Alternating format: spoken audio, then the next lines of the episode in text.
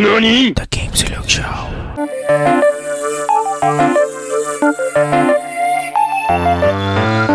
Upgrade complete.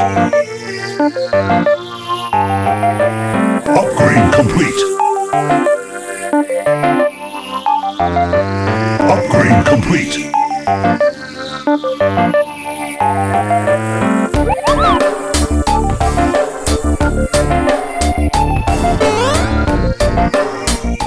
Welcome back sa The Game Silog Show, kwentuhan podcast about video games. Ako si Jazz at kasama ko pa rin ang aking napakalupit na co-host na si Del. Del, kamusta? Eto, medyo busy tayo ngayon. Like, as usual, siguro, in my years na dito sa current work ko, nag-shift na naman tayo ng bagong rule. So, medyo nakakapagod lang, but yeah, worth it naman. So, ayun. Nag-shift din ba yung ano, yung sahod mo? Wala pa tayo dyan. Pero, paparating na yun, paparating na. So, tingnan natin, di ba? Ikaw ba, balita ako, ano ah, masaya yung weekend mo ah, o yung Friday mo ah. Yun nga, may rest ba? Kasi nung last episode, di ba, sabi ko, dalawang bagay yung Oo. olat sa buhay ko. Kasi una, yung inaatake na naman ako ng heartburn ko. And most likely, baka Ah. papunta na ako sa GERD na tinatawag nila. And then yung isa Oo. naman is yung um, hindi ako nanalo sa paraffle ni Burger King. kahit sinugal ko na yung health ko, kahit nasira na yung diet ko, nag-gain ako ng additional pounds, okay lang, para lang dyan sa PlayStation 5 na yan. Pero Mm. sawi pa rin. And luckily, ngayong third wave ng pre-order, um, nakasecure ako ng isang isang unit. Finally. Finally. Actually, um, sobrang, pag hindi mo talaga ine-expect, no, walang, walang science behind this, no, pero pag hindi mo ine-expect yung bagay, parang kadalasan dun pa ibibigay eh. Kasi, um, naka-receive ako ng link ng sa Data Blitz kasi ganun yung pataka nila Ma- may send silang email sa tapos nandun yung link i-access mo yon ng 2 PM hanggang 2:05 kasi 5 minutes lang yung um, yung window nila para makapag pre-order ka Correct. Uh, So, nung kinlik ko yung link na yon nung 2 p.m., wala, um, umabot ako dun sa mamimili ka kung disc version or yung digital version. So, pag click ko nung disc version, wala na. Sold out na. Parang wala nang available slots. So, Mhm. okay. Norm- normal na. Parang wala na. Normal na lang yung ganung bagay sa akin. Yung kumbaga parang sanay na akong masaktan dyan sa pre-order na yun eh. And then, um, tamang naglalaro lang ako ng games and then nakikinig ng podcast naka-open kasi yung PC ko tapos naka-open din yung mga GC ng groups groups na yung group natin sa TGS yung GC and then yung GC ng Trophy Hunter sa Philippines So, Oo. yung may marami rin kasi mga gamers doon and marami rin nag-attempt na mag-pre-order. Merong nag-message doon na, uy, ano, um, meron pang waiting list or queue sa iTech, wala pang nakaka-pre-order kasi siya nakapag-pre-order siya.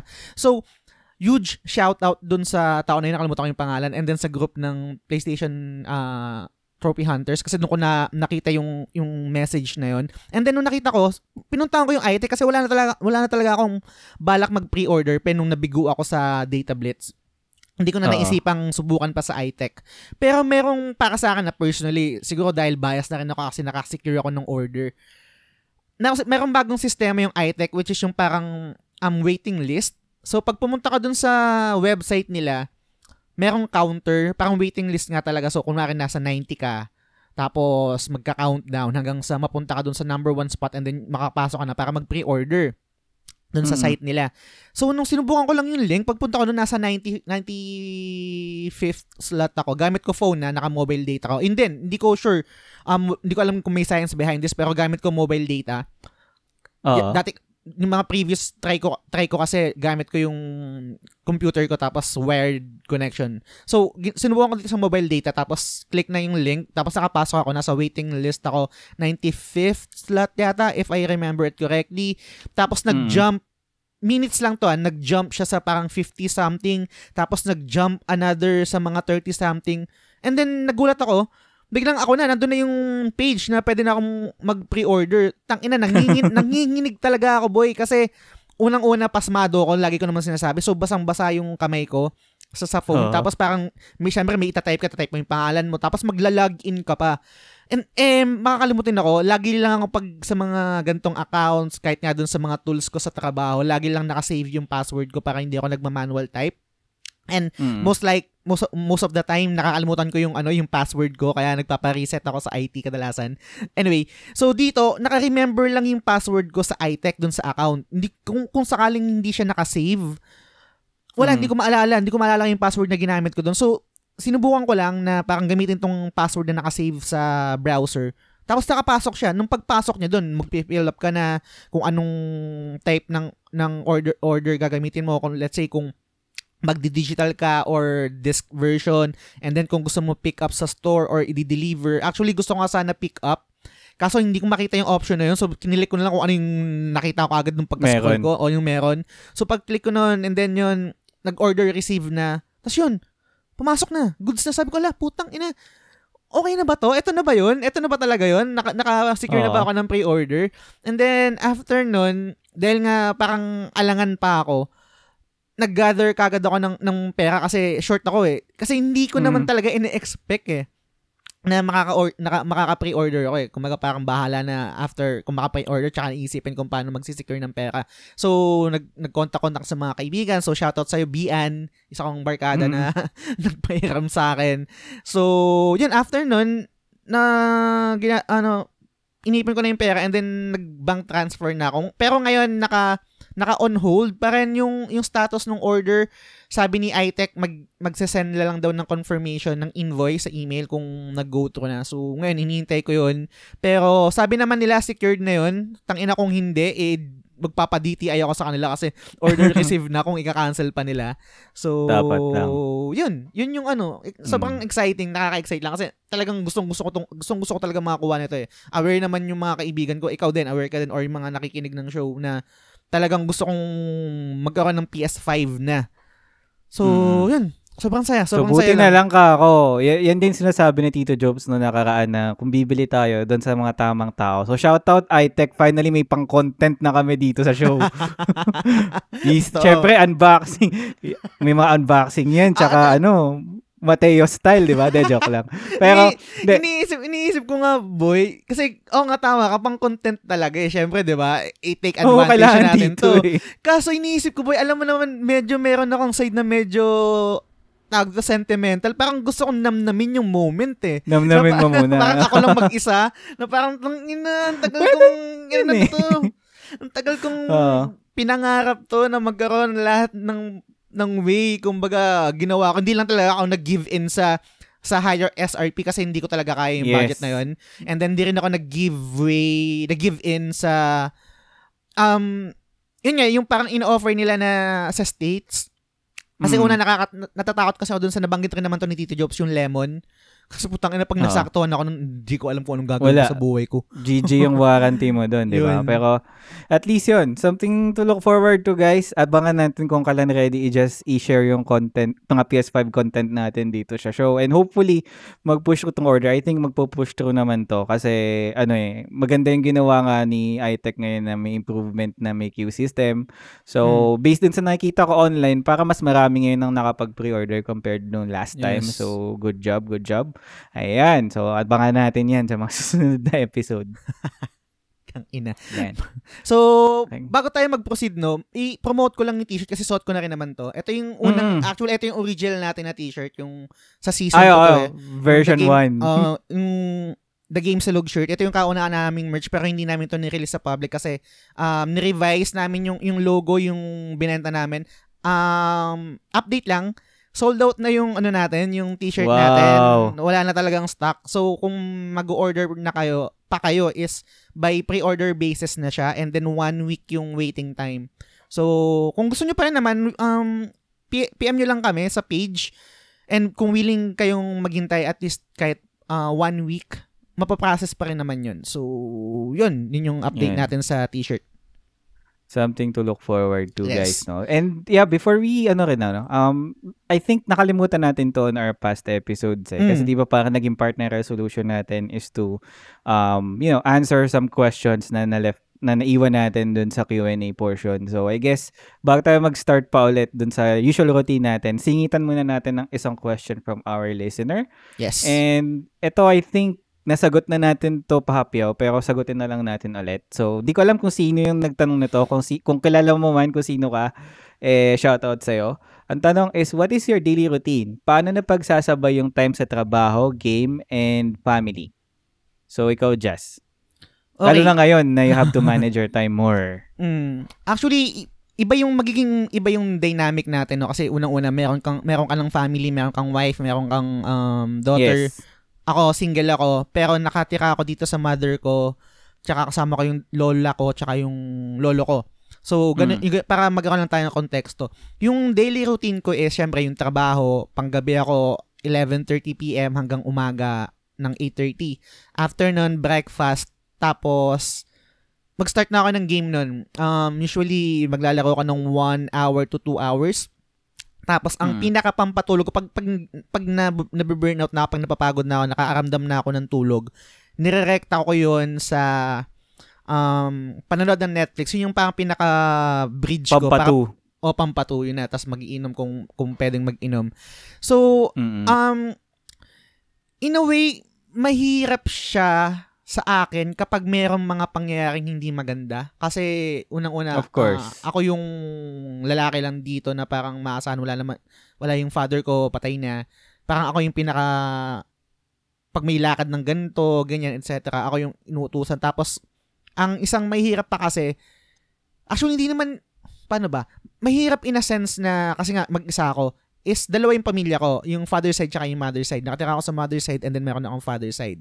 So, kung paano ko man siya napagsasabay yung gaming tsaka yung family tsaka yung trabaho, um, alam ko ulit sa pakinggan, pero yung gaming kasi, maliban sa pagiging passion ko na talaga siya, commitment din siya eh. Um, Mm. Parang, I make sure na makapaglaro ako kung hindi man mahaba, at least kahit papano 1 hour or kahit 30 hours lang. Kasi, unang-una, meron tayong podcast, meron tayong mga plano, meron tayong mga episodes na nakalatag na kailangan nating matapos isang game na to para ma-review natin.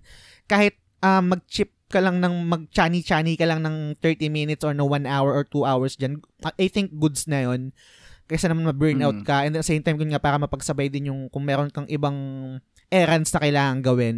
So, ganun yung ginagawa ko. So, trabaho, ano lang yan eh, um, yung trabaho naman namin kasi is, I think hindi ko naman nadadala sa labas. Kumbaga, pag out ko, out ko na. Bawal na akong, bawal, wala lang, wala lang assignment, wala lang project na labas sa trabaho, wala lang emails din ako tumatanggap ng mga ganyan. Wala namang ganun. So, Ah. after kong mag-out, hawakan na yung oras ko. Doon doon ko na imen- doon ko na minamanage kung anong gagawin ko. Maglalaro ako ng ganito. Let's say ngayon nilalaro ko um, Tales of Vesperia tapos naglalaro din ako ng Action Verge pang palette cleanser. So yun yung palitan ko tig 1 hour 1 hour yun. Kumaga parang yun nga, ginagawa ko talaga siyang commitment. I, I make sure na eto, mag, araw na to maglalaro ka ng 1 hour tapos hindi pwedeng hindi mangyari yun. Kahit anong mangyari, kailangan ko maglaro. So, ganun ko Mm. siya pinagsasabay-sabay. Tapos, kung may ibang errands, syempre, yun yung priority mo. Unahin mo muna. Eh. After mong magawa yung errands na yun sa family or sa kung ano man, sa, sa personal life mo, pe- yung matitirang oras, i, pwede mo nang ilat yun, i, pwede ko nang ialat yun dun sa gaming time ko. So, ganun lang naman yung proseso ko. Um, medyo parang robotic or systematic, pero yun yung, para sa akin, yung nag-work eh. Um, in a Mm. sense na, wala, wala akong literal na parang schedule or something pero I make sure na makapaglaro ako kahit paano ng 30 yun nga nabanggit ko 30 hours o 1 hour. So ganun yung sa 30 akin. hours? Ay 30 hours, 30 minutes, 30, 30 minutes, or 1 minutes. hour 'yan. So ganun yung ano, yung commitment ko sa sarili ko dun sa passion ko and then dito sa podcast. Oo. Ikaw, oh, ikaw ba Del, paano ba yung diskarte mo lalo na ikaw may pamilya ka? Tapos Well, meron ka pang kasi- online class na sinusuportahan.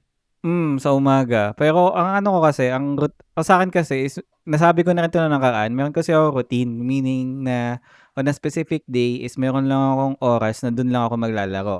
Pag lumagpas na ako sa oras na yon stop na ako. Unless, pwede ko pa siyang isingit because of other circumstances. So what I'm what I'm saying here is um sa akin, for example, naglalaro lang ako at around between 2 to 5 p.m. Yun yung swak sa akin kasi yun yung time na nagtatrabaho yung asawa ko which means hindi kami masyadong nag interact kasi nandun siya sa kabilang kwarto, nag-assist ng agent, ako naman, pwede ako maglaro. Pero pag out na siya, like let's say, tapos na yung work niya, ayun, dapat di na ako maglalaro nun as much as possible. Kaya, more on ano lang, more on having a routine or a, a time frame kung ah, ano oras mo gagawin yun at isingit mo siya like on the smartest way possible. Sa akin, na-figure out ko lang yun kasi ano, um, maswerte ako ngayon dahil magkaiba kami ng time ng trabaho ng asawa ko. Kung let's say sabay kami ng trabaho, ng oras ng trabaho, siguro mas malalesen yung game time ko. Ngayon kasi medyo nakakapaglaro ako after ng work dahil di, pwedeng di ko siya gambalain. Mm. Or para di ko siya gambalain, maglalaro na lang ako. Parang ganyan yung mga Yes. routine ko. Um, yun. Tapos, moving forward siguro, yan din yung magiging ang routine, magiging plan ko kasi in the coming days or weeks kasi yung work ko is hindi na yung kagaya ng um, sabihin natin na pag logout mo, logout mo na. Mm. D- yung magiging, yung bago kong gagawin ngayon is pwedeng sabihin natin 24-7 on call ka. Kaya, Mm, kailangan makapagsingit din ako ng time for that. And yun, something that you'll have to plan. Basta, um, wag niyo kakalimutan na dapat nakaset yung family time, dapat nakaset yung Yes. time for gaming. Wag niyong pagsasama, ay, wag niyong ikoko, kung if you'll be given an option to compromise one thing, compromise mo yung game, family ang ano, yes. family ang important, yun yun. So, Yes. ayun lang naman. Tsaka i- i- i-piggyback ko lang dyan yung ma- ma- mabilis lang na, na punto. Yung, yung, kasi nung, nung nasa relationship ako before, usually, Mm. uso yung, uso yung salitang me time eh, di ba? Na parang, pag meron Ah. kang, nasa isang relationship ka, dapat meron kang me time, na parang, oras mo yun para sa sarili mo na hindi mo kailangang involve yung, yung partner mo or yung, um, better half mo. I think, Yes. I think um may ano doon eh, meron meron doon hack or parang merong way na parang hindi mo naman kailangan mag me time literal na mag-isa ka eh. Kumbaga parang pwede kang mag me time. Na-discover ko to doon sa ex ko na parang pwede kami palang mag me time na magkasama kami. I, I'll do what I want. I play I will play video games. Tapos Mm. ikaw mag me time ka din. Let's say mag mag mag uh, mag-book ka ng ng home service na pwedeng mag magpa mag ano tatawag maggupit ng ng mag-pedicure, Mm. mag-manicure sa habang ako naglalaro ng video game or pwede kang Yes. manood ng ano ng ng Korean drama na gusto mong panoorin habang ako naglalaro sa cellphone ko, etc. So merong mga Mm. activities na quote unquote me time nyo pareho pero pwede, pwede nyong gawin na magkasama. So isa rin yung way or isa rin yung hack na para magawa nyo yung quote unquote family time pero meron ka ding me time, meron din siyang me Mm. time na magkasama kayo. So, I think kung applicable yon pwede nyo subukan. Pwede, kung lalo na kung pareho kayo ng bisyo or yung mga activities nyo, eh, pwede naman gawin ng magkasama na hindi magkalayo. I think Mm. mag-work yun. Parang ganyan din kasi yung ginagawa namin eh. Kasi ano ko, ang, ang trip nun, for example, Roblox sa cellphone. tapos, ano yung multitasking yun, naka-YouTube Ah. na naka-pop-up screen, tapos Roblox sabay. Tapos yung asawa ko naman, Mobile Legends. Tapos ako naman, FF14 or kung ano mang Ah. trip ko laruin. So, may oras talaga, especially sa weekend, na lahat kaming tatlo, kanya-kanya kami. Mm. Pero, ang saya, di ba? Magkakas- kasi magkakasama kayo eh. Nasa isang lugar kayo eh. Kahit mayroon kayo, kahit Mm. busy kayo sa bawat activity na ginagawa nyo. Kahit di Ah, kayo yun literal na ano. Ah, pero syempre, pag halimbawang tapos na siya maglaro, tapos na ano ako maglaro, stop na rin ako. Mm, yun, yun. 'Di ba? May mga ganong kompromiso na kailangan nating i-hit eh, no? So, Yes. ano na talaga, time management lang talaga yan at the end of the day. So, kung, again, shoutout sa'yo kung sino ka man na nagtanong nito. Hindi na, di na namin maalala kung sino, but yes, hopefully nasagot namin yung question mo. So, which, which leads us again dun sa kanina nga, nabanggit mo na nga yung Tales of Vesperia tsaka Action Bird. So, kamusta naman experience mo dito sa dalawa this week? Yung Tales of Vesperia, alam mo, ang ganda na itong game na to. Surprisingly. Yes. Kasi hindi ko, hindi ko ina-expect na parang magugustuhan ko siya na parang tang ina weeb na naman to, ganyan. Na parang, alam mo yun, yung normal trope sa mga gantong JRPG, pero it's genuinely, genuinely funny eh. Yung may mga, lalo na yung mga banters ni ni Yuri? tawag dito, ni Yuri tsaka ni Carol, tsaka, ni, tsaka si Carol tsaka si Rita, tsaka si Rita. Tsaka Ah. si ano din, si, ano din, si, si Estelle. Kasi yun pa lang yung mga characters ko, wala pa ako nung iba. eh. So, Mm. yung yung group na yon yung mga banters nila, genuinely, genuinely funny talaga, na- nakakatawa, literal. Natutuwa ako pag pag nag nag-uusap sila tapos parang inaasak nila si Carol, ganyan. Tapos Oo. minsan pag pag lalo na yung isa dito yung bagong scene na hindi alam ni ni ni Carol na princess pala si Estelle tapos parang la- Mm. lahat ng group alam na siya lang hindi nakakaalam. Oo. Ala, ang, ang, wala, natutuwa ako. Natutuwa ako nung naruin siya. Yun nga lang, ang problema ko naman dito, hindi ko siya mamaratonan todo kasi parang medyo may burnout factor din siya. Kasi nga JRPG.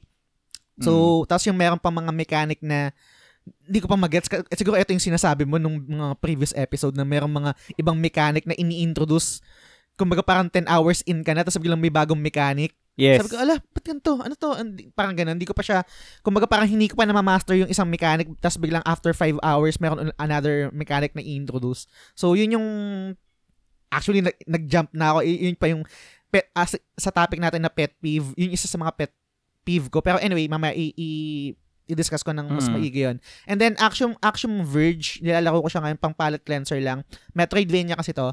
Um, Ah, okay. Yun, ang maganda siya. En- enjoy siya. Pero tinigil ko na siya kasi nakuha ko na yung fix. Nakuha ko na yung, yung Metroidvania fix na gusto ko. So, balik na Oo. ako sa Tales. Balik ka na sa ano, Mm. Tales muna. No? Ikaw, Kasi, ikaw ba? Ay, sige. Ano, ano yun? well, actually, tapos ko na yung Tales eh. Ay, putang ina. Bilis mo naman, boy. Hindi, syempre, kasi minin ko yun. Um, ju- kasi this week, medyo nagpahinga ako sa FF14. More on, tinapos ko siya. And yeah, I can say worth it talaga kung, kung let's say magkakaroon ka ng time na i-push to siya hanggang matapos. Talagang Ah. solid. Yung mga nakita mong banter dyan, eh, simula pa lang yan. Yun lang Putang ina, masasabi ko. Tapos may mga ibang Yes. characters pa, di ba? Naki- ano naman eh, nakikita man naman dun sa title screen eh, di ba? Yung mga Sa art, possible na, oo. oo, sa art. Yes. So, excited So ako. Yun, natapos ko na siya. Siguro, since gagawa natin ng review to, doon na lang Yes. ako siguro magkomento ng mga ibang feedback ko dito. Pero, isa sa mga nilook forward ko din kasi na game na to, kaya minaraton ko na siya, tinapos ko na siya, is because of this. Ano yun? Hyrule Warriors Age of Calamity. So, kakabili ko lang ng copy na to last Wednesday. And Mm.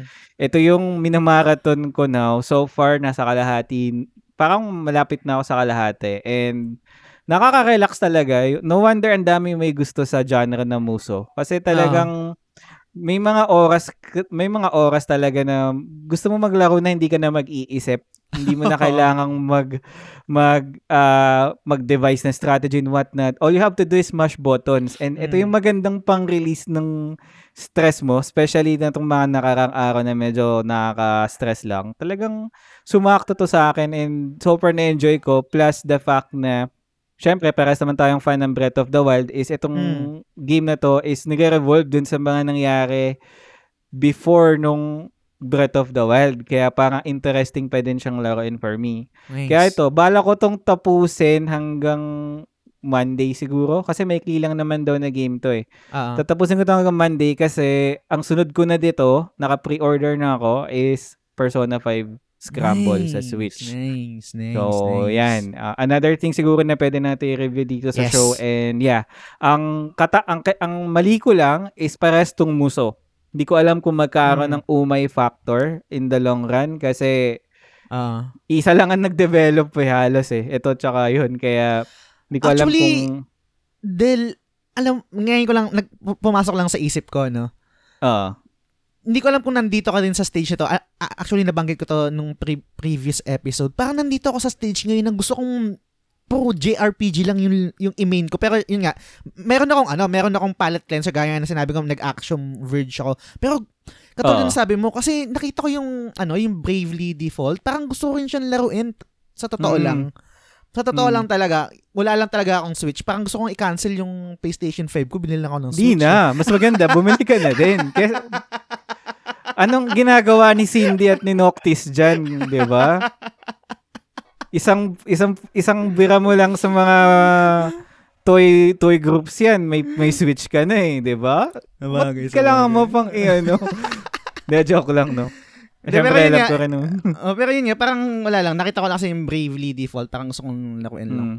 Anyway. Yeah, nasa Oh, yun, nasa list ko rin siya kasi nga dahil wala tayong makuwang PS5 ngayon. So naisip ko mag-switch na lang kaya muna ako tsaka PC. So Mm. ayun, niratrat ko. Naka nakadalawang muso ako pero yan, mga nakapila yan. Kaya ayun, um, look forward tayo. Hopefully makapag-stream na ako ulit. Talagang sobrang busy lang guys. Sorry. Yeah. Once na once na bumalik tayo sa regular schedule yan, babalik natin yung stream. So Yun. Ayan. And again, punta na tayo sa main topic natin, guys, which is yun nga, video game pet peeves. So, mamaya explain natin kung ano ba ibig sabihin yan. And uh, for sure, most of you guys is na-experience na rin kung ano yung mga na-experience namin dito. Or ako ano yung mga pet peeve na tinutukoy natin when it comes to games. But before that, guys, please don't forget to like, follow, and subscribe to our page at The Game Silog Show. Available kami sa Apple Podcast, sa Google Podcast, sa Spotify, sa Anchor, sa Facebook, sa YouTube, at kahit saan mang podcast platform nyo kami mahanap. Yun. Go. So, gaya nga ng sabi ni Del, yung topic natin ngayon is video game pet peeves. Pero bago yun, Mm. meron akong isang in-insert lang na news item dito kasi Yep. related to sa isa sa mga pet peeves ko. Pero Mm-mm. discuss muna namin ni Del. So, itong news na to is tungkol sa Warner Brothers. So, basahin ko yung article. Warner Brothers finally secures patent for Shadow of Mordor's Nemesis system. Publisher could maintain rights to series signature mechanic until 2035. Um, Warner Brothers Interactive Entertainment has been issued a patent for the Nemesis AI system found in Middle-earth, Shadow of Mordor, and its secret. Um, according to Oo. IGN, the patent protects the Nemesis characters, Nemesis forts, social vendettas, and followers in computer games. This encompasses a hierarchy of procedurally generated NPCs that interact with and remember the player's actions. The patent also covers changes to the NPCs' um, positions in the hierarchy as well as their appearance and behavior. Again, based on the actions of the uh, the player. Ikaw ikaw ba Del, um parang konteksto lang no. Aware ka ba Mm. dun sa Nemesis system na binanggit dito sa ano? Yes, dito sa kind game na to. Yes, kind of. Kasi nalaro ko tong Shadow of Mordor ng mga ilang hours and Mm. yung impression ko sa kanya talaga is sobrang talino nung nakaisip. Kasi Yes. ito yung tipo na parang, ano eh, um, kahit na meron kang, let's say, focus na area na, ano, na either nire-raid or something, in the background, may nangyayaring gera talaga eh, na anything can happen, na yung base na, for example, yung base na previously na na-capture mo na, pwedeng sa isang iglap may ibang kumuha. Tapos, Mm. yung mga ranking ng mga generals nag-iiba. Kung Yes. natalo mo yung boss ng area na yun at pumunta siya sa lower rank, maya-maya pwede siyang tumaas. So, napaka-talino. Yun nga lang, di ko lang talaga nabigyan ng attention dahil Mm. saglit ko lang siya nilaro. Pero, siguro, natuwa ako kasi yung, yung system na yan is parang reminis, nag-reminis sa akin dun sa mechanic ng GTA San Andreas na yung sa mid-game kasi ng San Andreas is may rule na parang magka-capture ka na ng mga hood or ng mga street na pag na-capture mo na siya, at a later time, pwedeng kunin ng mga kalaban na gang. So Mm. parang gano'n na nakakatuwa na na-adapt siya sa modern era. But yeah, yun yung pinaka-exposure ko so far. Gets. Sa'yo ba? Actually, nalaro ko din mo? yung nalaro ko din yung Shadow of Mordor pero hindi ko siya Mm. natapos. I think mga 20 hours lang ako dito. Pero yun nga, Mm. na-experience ko na rin mismo and I think alam ko kung ano yung tinutukoy dito na Nemesis system. Pero um bago ko italon to dun sa topic natin, gusto ko lang munang ano, I, I just wanna pick your brain Del. Ano ba yung Mm. tingin mo dito sa ginawa ng ano ng Monolith or ng Warner Brothers dito na pag-patent nung nung Nemesis system? Ano ano yung opinion mo dito?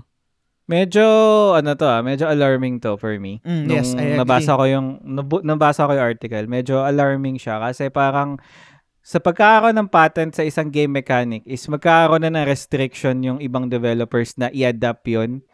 Kahit sabihin man natin na hindi siya exact copy kasi for sure walang gagaya ng exact copy ng Nemesis system kasi mag-work lang yun dun sa Shadow of Mordor na series. Pero what if, let's say, GTA 6, ibalik nila yung ganyang era na gang wars. So, ibig sabihin ba nito, eh, kapag in-apply nila yon is pwede na silang ma-infringe ng copyright? Mm. So, medyo, ano siya, medyo alarming siya in a way. Though, iniisip ko din kasi yung current state ngayon ng ibang games eh, particularly sa MOBA. Kasi, yung MOBA, I think, is meron na ring patent to na na file. I'm not sure kung sino pero despite of that may iba pa rin na nakakalusot dito like yung Moonton, Mobile Legends, Mm. 'di ba? So, yun yung medyo ano doon, yun yung medyo somewhat reassuring kasi may iba naman na nakakalusot kahit na gamitin mo yung ano, kahit gamitin mo yung let's say concept basta iti-tweak mo lang. Pero as developer siguro medyo dick move yun kasi lilimitan yung creativity mo ko kasi maganda yung concept eh na baka magkaroon din ng trend isa pa yan na pag sinimulan nila na pag nag-work ito ng ganitong tactic baka yung mga trend ng ibang ah ng ibang games or ibang franchise is gano'n na rin i ano na rin nila i-patent na rin nila. Kawawa naman yung mga indie developers 'di ba na Hindi lang yung lang naman hindi, sila Actually, hindi lang yung indie developers yung kawawa. Tayo mismo mga gamers magiging kawawa Mm. kasi tayo yung magsasuffer niyan eh. Parang siguro mas maganda kung basahin ko din tong last line dito sa sa article. Sabi kasi any develop uh, de- developers who build game features that include all the above aspects or enough to risk infringing on the patent must purchase a license from Warner Brothers. However, stu- studios are still able to create their own systems that are similar but have enough distinct aspects to stand out, such as the mercenary system seen in recent Assassin's Creed titles. So, Mm. yung gaya nga na nabanggit mo, um, meron pa rin, may way pa rin para yung mga developer para mag-ano dito, para gawin yung gantong klase ng game mechanic pero kailangan talaga mag-stand out. Pero in- in- I think hindi pa rin talaga siya makakatulong eh. Parang imagine what Mm. if what if yung yung ano yung id software pinatent nila yung first person shooter, let's say yung Wolfenstein yung pinakauna or let's say yung Oo. Doom. Ano ano na lang yung ano na lang kinalabasan niyan ng ng first person na, na genre sa atin ngayon kung kung pinatent nila yun walang nagka, wala walang hindi nag-evolve yung, yung genre yung mechanic hindi nag-evolve yung yung mechanic na yon let's say kunwari kung yung mga RPGs or yung mga JRPG na merong mechanic ng um, turn-based ng active time battle paano kung paano kung pinatent nila yon Mm. I mean hindi ko hindi ko gets eh. Parang okay sige, kailangan mong protektahan yung idea mo, rights mo 'yan, pero it doesn't help the the community and and, and yung gamers mismo eh. Kasi itong ganto it, yung art, yung video game as an art, it's ever evolving evolving eh, na parang yes hindi mo pwedeng limitahan niya na okay, tang ina eto, hindi hindi mo na pwedeng gawin kasi kami unang nakaisip niya. Parang pag sa music, okay, pag pag um yung pag yung pattern ba na ganito, let's say sa na, I'm not sure, ah, correct me if I'm wrong dahil pag sa chord progression na ganito tapos um kunwari yung daga, meron kung Mm. ipapatin mo na itong kanta to daga, hindi mo na pwedeng gamitin sa ibang kanta. Pwede Posible yun. ba 'yon? Yes Posible ba 'yon? Mm. Kahit iba yung kahit iba yung strumming, iba yung areglo, basta ang chords niya is daga. I- i- copyright imprint, im- may infringe ka na? Pwede yun. Kaya nga yung iba, well, Mm. technically yung combination ng, dyan lang sa example mo, yung combination Oo. ng chords, pwede naman talaga, meron at meron talaga Mm. magkakaparehas dyan eh. Ang, ang, ma- magi- mm, masyadong technical lang na part dito is, let's say, hindi lang basta magpo-progress dun sa chord eh. Like, Mm. ang daming kanta na ang chord pattern is daga. Pero Mm. bakit walang nakaka-copyright fringe? Kasi ang ginagawa nila is iba yung parang let's say ganun man yung chord pero iba Oo. yung overall na delivery like yung yung tono ng yung melody ng boses and whatnot Mm. kaya nakakalusot the fact na pwede ka makopyright dyan is kapag kinopya mong exactly lyrics whatnot so maraming Mm. aspects hindi lang basta yung chord doon talagang super copyright ka kaya nga ang daming sa YouTube na lang for example ang daming mga nagko-cover na, na demonetize yung video eh Mm. because Gets, of gets. that feature na parehas sa parehas yung lyrics, yung tono ng kanta, pati chords. Kaya, ayun. Pero yun, So, yun, yun yung- nga, pero ang, ewan, ewan ko, hindi ko alam ah. sa gaming Kung- kung kasi, sa bilang- gaming kasi mag apply din yan eh. Feeling Mm. ko mag apply din yung ganitong ah, setup eh. Kaya nga, maganda rin na makakalusot pa rin naman din yung ibang developers kasi let's say sabihin man natin na makopya man nila or inspired by Mm. ano, Nemesis system yung gagawin nilang game. Pero, yung let's say core mechanic, may, meron sila idadagdag na twist. Mm. Pwede sila makalusot doon. Basta mag-stand, yun nga parang mag-stand Yun nga. out. Mm, Sabi nung ano. Pwede pa din. Pero Gets, kung gets. ano ka naman, looking at it in the uh, perspective ng industry mismo, medyo Ah. dick move yun. Kasi kailangan mo talagang mag, ano, think outside of the box para hindi maging exacto dun sa idea na pinatent nung Warner Brothers. Totoo, totoo. So, Mm. yun nga. So, etong Nemesis system na to, parang pag tinitignan ko siya, gets eh, maganda talaga, sobrang engaging. Pero, pasok Mm. to dun sa isa sa mga pet peeve ko and I think isa rin to sa reason kung ba't hindi ko siya natapos which is yung mga monsters na nagle-level up kasi nat- kung natatandaan ko tong game na to pag namatay ka mabubuhay ka eh. ay syempre malamang pag namatay ka mabubuhay ka pero yung pumatay sa'yo magle-level up yun Oo. Kumbaga, mapopromote siya. Mapopromote siya ng, Mm. ng kung anong posisyon niya. And then, bad trip na bad trip ako doon kasi nga, namatay na nga ako, naulats na ako, tapos babalik ako doon sa, sa lugar na yon tang ina, mas malakas na siya. Namatay nga Mm. ako kasi malakas siya eh. Tapos Yun pag nga. binalikan ko siya para bawian, para, para let's say, ah, nag-improve na ako, mas magaling na akong mag-controls, etc. Mas natutunan ko na yung moveset niya. Pagbalik ko, mas malakas na yung damage niya. Eh, di, pa- pa- paano ko ba siya Sayang. lalang, paano ko ba siya lalong mapapatay? So, isa yun sa mga pet peeve ko, yung nagle-level up na, na mga boss, tsaka ng mga monster. So, Hmm. meron yung, yung Nemesis system. Kaya, kaya sinama ko rin to sa topic natin, which is yung video game pet peeve. Kasi isa yun talaga. Isa, isa sa mga pet Mm. peeve ko yun, yung, yung, yung nagle-level up yung, yung, yung boss, which is nangyayari Mm. dito sa Nemesis system. So, Yes. yun. Ayun, actually meron din ako isa example diyan eh na same experience din sa akin. Yung tipong yung ano, balance ng progression ng level is Mm. sobrang unfair. Um, nangyari din to sa akin sa The Last Remnant. Sa The Last Remnant kasi parang may specific le- may specific area doon na kapag nagle-level up ka, hindi mo na-feel na yung kalaban mo is parang kaya mo nang mamain. Parang pag lumalakas ka, lumalakas din yung kalaban mo. na talagang intended na yung game na yon is meron kayong let's say 10 or 20 level gap na parang naka walang gana for me kasi alam niyo naman ako, hindi ako mahilig sa mga hard difficulty na game. Kaya naalala ko yun na sinabi mo na yung mga hindi balance yung ano, yung Mm. progression is na-feel ko din 'yan sa ano sa Last Remnant. Dati Gets, pa yun. gets. Kaya hindi ko na rin siya binalikan ngayon eh dahil nakaka-trauma kasi ay, ay, ayoko yung ganun eh. Totoo. Diba? Kasi, kasi gaya rin ng nabanggit mo, bali, ba- ibato ko na rin sa'yo, no? Kas- Kasi nil- nilalaro natin ngayon yung Tales of Vesperia. Hindi ko alam kung ano yung difficulty mo. Ako naka-normal lang ako. Isa, pero Mm, I think normal isa, din. Oh, normal din. Hindi ko alam kung mag-agree ka. Mm. Feeling ko hindi balanced tong game na to. Kasi yung mga normal mobs, yung normal monsters, ang dadali lang kalaban eh. Tapos may mga boss na hindi, hindi pwedeng hindi ako mamatay ng isang beses. Na, na- nahihirapan ako sa mga boss. Hindi ko alam kung may mali akong ginagawa. Pero yung mga normal mobs na pag kunwari nasa isang dungeon ka or nasa world map ka, ang dali lang eh. Minamani ko Mm. lang eh.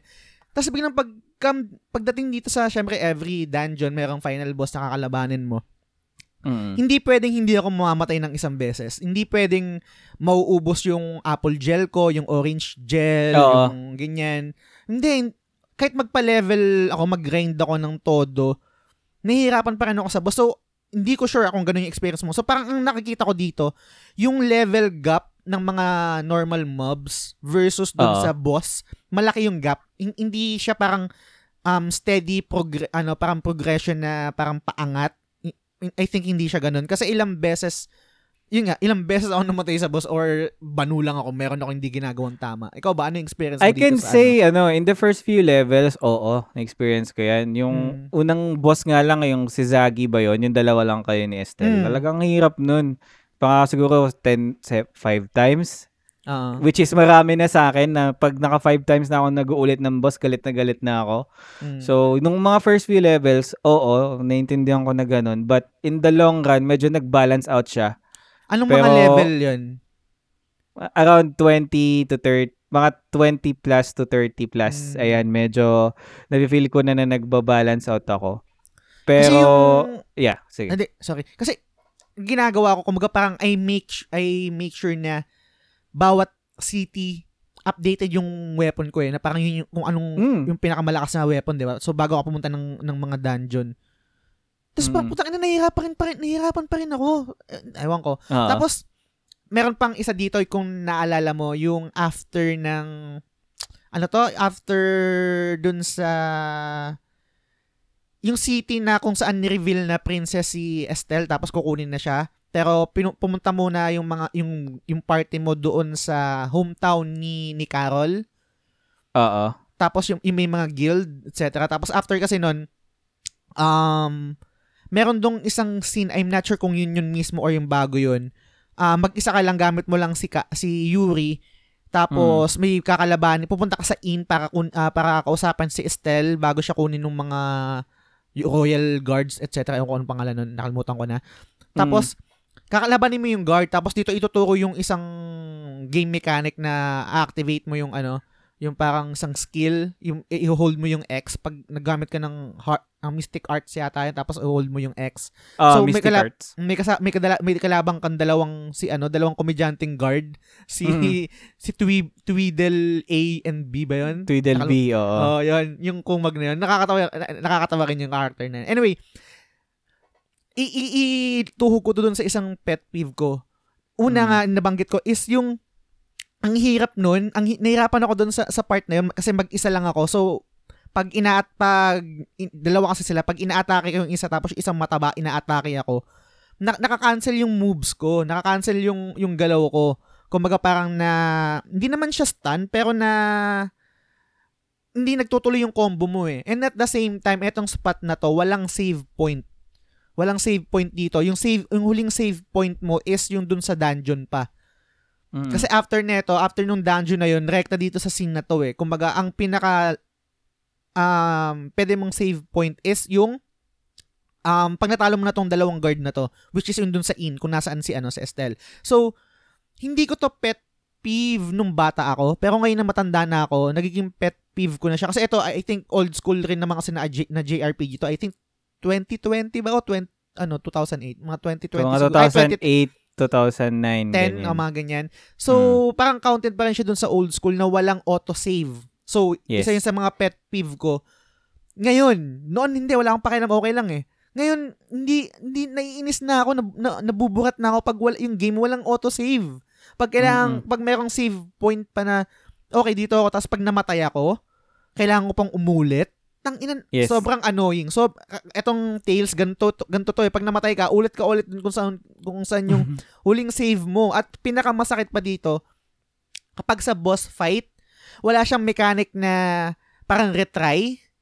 Kasi Mm. katulad nung kunwari sa Final Fantasy 13, meron dun retry eh. Pag namatay ka sa isang fight or let's say sa boss, pwede mong i- retry na lang eh, mismo eh. Hindi mo na kailangang um, umulit dun sa save point mo kung saan ka nakapag-save. Ito sa Tales wala, wala walang save walang walang sa, ah, auto save tsaka walang retry pag namatay ka. Tang ina, wala. Sobrang Ulitin mo. Ah, oh, lutin mo. Sobrang annoying. Nakaka nakakainis. Pero I guess hindi lang naman natin kasi masasabi na Tails lang yung may ganun eh. Mm. Um, we have to also consider the fact na tayo as as ano persons na lumaki sa mga PS1 era RPGs. Most RPGs din naman nung araw is ganun eh. Talagang yes. I guess what I'm trying to point out here is yung taste natin or yung patience natin as we grow old is medyo nag-iiba talaga. Kasi Totoo. dati, to, natotolerate natin yung, ano eh, yung mismong, for example, yung fight ni FF9 or FF8 na pag from the last save point, meron kang dalawa o tatlo na boss eh, di ba? Mm. So, let's say, matalo ka dun sa pangalawang boss, no choice ka, ulit ka ng cutscene. Dati, Mm. okay lang sa atin yun eh, na nangigigil tayo. Ngayon kasi para yung patience natin, as as we grow old, ewan ko, ewan ko sa inyo, Ah. listeners or viewers, ha, kung ganun kayo. Pero sa amin, habang tumata ako, personally, habang tumatanda ako, yung patience ko is medyo hindi na ganun ka tinde unlike before. And I think yung mga basis ng mga choices nung pet peeves na share ko ngayon is related din dun sa sinabi ko nga na yung taste ko noon or yung patience ko noon at mindset ko noon is iba na ko iba na ngayon. Totoo. Talagang marami na akong bagay na dati hindi naman ako naiinis pero ngayon masasabi ko naiinis ako or Ay- pet peeve ko na siya, 'di ba? So maganda example 'yan, no? Kasi isa rin sa list ko 'yan eh, yung walang autosave Mm. na tipong pag pag nasa last part ka na ng boss eh nakakaano lang, na nakakaburat lang umulit. Pero itutuhog ko rin yung isa rin na example ko dito. Kasi bukod sa walang autosave, ang mahirap dito is um, uulit ka na nga, tapos you have to spend time pa to watch the entire cutscenes. So what I'm Yes. pointing out here is unskippable cutscene. Yes. Meron meron 'yan ngayon sa era natin ngayon sa mga games na lumalabas ngayon, meron at meron pa rin talagang lumalabas. Pero I think most of the games na dinesign ngayon is meron ng option to skip. Even yung mga modern JRPGs like 15 and whatnot, Mm. skippable na. Pero ngayon, di ko na matolerate eh, na parang XXX ganyan. Dati okay lang ngayon, parang nakakapikon. Totoo. Ewan ko sa'yo. I agree, I agree. Actually, itutuhog ko na rin yung puro tuhog tayo, no? Itutuhog ko na rin Mm. dyan yung, ano, yung message ni Joe. Oo. Um, Bulinaw, which is, ang sabi niya rin sa atin is yung, isa sa mga pet peeve niya is yung unscapable cutscene. Sabi niya, ayos lang siya sa first playthrough, pero sana nila, nilalagyan pa rin nila ng option to skip. Minsan kasi, hindi mo na first time laruin yung game and parang may part ka lang na gusto mo i-revisit, tapos forced ka to watch the cutscenes talaga. Lalo sa mga Mm. boss fights na may dialogue, tapos ito nga katulad ng sinab- sinabi mo kanina, dialogue, tapos paulit-ulit kasi namamatay ka. Kabisado mo na yung sinasabi ng boss pero hindi mo pa rin napapatay. Ang hilig ni Kojima dyan sa Metal Gear series pati sa Death, ah, Death Stranding. That's So, trending. yun. no? I agree. Um, isa rin sa mga olats yan na um, pet peeve ko rin. Gaya ng sabi mo, pag, lalo na pag mga mahirap yung game, tapos walang, walang option to skip, Mm. wala, sobrang olats. Burat na Combo burat ako. yan eh. Yung wala na save point plus unskippable cutscenes, lalong nakakadagdag ng frustration mo. So, ewan boy, ko na lang. Uy, naisip ko na, wala to sa list ko. Ngayon ko lang naisip dahil sa binibigay mong example, no? Mm. Dag, i, i, i, i- ipusoy na natin yung, yung pet peeve na to. Dagdagan mo, what if yung, yung save point mo, tapos sobrang layo ng spot ng boss. Yung meron, meron ka pang Mm. dadaanan ng mga more, normal mobs or parang mga puzzle-puzzle pa bago Oo. yung bago yung mismong layer ng boss. Tapos pag namatay ka, uulit ka ulit doon. Ay, Diyos ko po. Boy, ba't naman Meron ganun? ganyan, yes. So, parang nalala ko, kasi when we're talking about pet peeves right now, no, talagang pumapasok sa isip ko talaga, kung familiar kayo guys, si Angry Video Game Nerd. So, so naalala ko lang kasi yung mga tipong ganitong type ng pet peeve kasi nung araw, di ba, mga ang mga laro natin noon is mga Famicom or NES, 'di ba? So dati naman kasi walang ano, walang ganun. So parang naalala ko 'yung sinabi niya na for- I think yung game is Ninja Gaiden. Na nandun na siya sa parang last level. Tapos ang nangyari is nandun na siya sa pinaka ano, final form ng boss, namatay siya. Tapos little to his surprise, babalik ang imbes na mag-start siya dun sa checkpoint na malapit sa boss, eh u- kailangan niya ulitin yung level 6 na sobrang haba bago niya ma- ma- ma- marating yung pinaka-level na yun. So, again, which leads us to our arg- argument na dati, kaya nating i-tolerate yun, pero ngayon, I guess marami sa atin is hindi na ganun ka ano yung pasensya. Parang sa mga Mega Man, no? Sa Rockman. Pag Mm. i-marathon mo yung mga boss. Pag Yes, naubos yung yes. life mo. Ulit-ulit. Ulit-ulit, no choice, di ba? Mm. Pero since napag-usapan natin yung Mega Man, isa siguro sa mga pwede ko isingit dyan kasi aspect na ng Mega Man is um, passwords. So, Okay. balik tayo sa mga eras ng Super Nintendo, ng ah, family computer. Ako kasi, I think, isa sa mga di ko makakalimutang experience sa gaming nung kabataan ko is nagsusulat ako ng pass ng notebook ng, ng password sa notebook Ah. na nakakapikon lang din minsan na may mga may mga games na may passwords na kailangan mong i- na sobrang haba. Yung tipong random letter number yung combination na parang siguro isang page na notebook na kailangan mong isulat. Eh ano lang yun ah. Come to think of it na yung yung password na yun is o- para lang ma-unlock mo yung certain point of level. So what if Mm. mag-progress ka? Anong gagawin mo? Uulit ka na naman, susulat ka na naman ng mahaba. Then hanggang matapos mo yung game na makapuno ka ng notebook na ganun. So, nakaka-frustrate yung naalala ko. Kasi, I think sa akin, experience ko nun is sa, ano, Sega Genesis. Baka nakikinig yung kapatid ko, naalala niya to. Yung game kasi na yun is may not- notoriously known sa mahabang password. Mm. So, yun yung nilalaro namin, Tiny Toon Adventures sa Sega Genesis na um, every time na matatapos, maubusan na kami ng life, syempre, ang expectation is uulit ka. or may time na parang um, one hour lang kasi yung may, may time na pwedeng ilimit ng parents mo yung game time. Like kasi one Oo. hour na. So, imbes na kaya mo pang ituloy, oh, time na, mainit na yung adapter. Ganyan yung sasabihin, di ba? Mainit na yung, Mainit, mainit na yung transformer kung galing sa Japan yung ano mo. yung unit mo. May, oh, mainit na yung Mas- transformer. May, mabilis pa, Mm. mas mabilis pa man naman uminit yun, yung transformer na yun. Oo, ganyan. Ganyan yung madalas namin sa gaming, ah, tipong one hour. Maximum, swerte ng mga two hours kami ng isang upuan kasi nga, sasabihin ng nanay ko, mainit na yung ano, mainit na yung adapter, mainit na yung TV, patayin nyo na. So, ginagawa namin, para matapos namin yung game, sulat kami na sulat ng password. So, kada mga progress kami sa certain area, sulat kami. Grabe, nakaka, ano lang, nakaka-urat lang na Gets. buti na lang ngayon na resolve kasi naimbento na yung save, na Save. feature, di ba? Pero dati, kung gaano tayo katsaga, nagre-resolve Mm. tayo, nagsusulat pa talaga tayo ng passwords eh. So, Totoo. yun, mga naalala ko noon eh. Pero ikaw, nung mga kabataan mo, may mga certain pet peeve ka ba na naalala?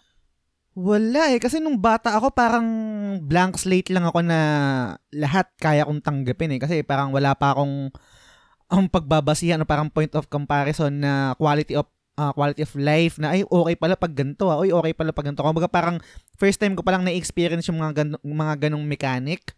Um pa- wala wala wala parang wala akong maalalang pet peeve ko noon. Marami akong pet peeve ngayon na hindi ko pet peeve noon. Parang yun talaga yung mga nasa nasa list ko eh na talagang Diyos ko po. Diyos ko po. Sige, Dami. sige. Siguro ano, maganda siguro gawin natin. Kasi ako, yung mga list ko, karamihan, is galing sa mga pet peeve nung bata pa tayo.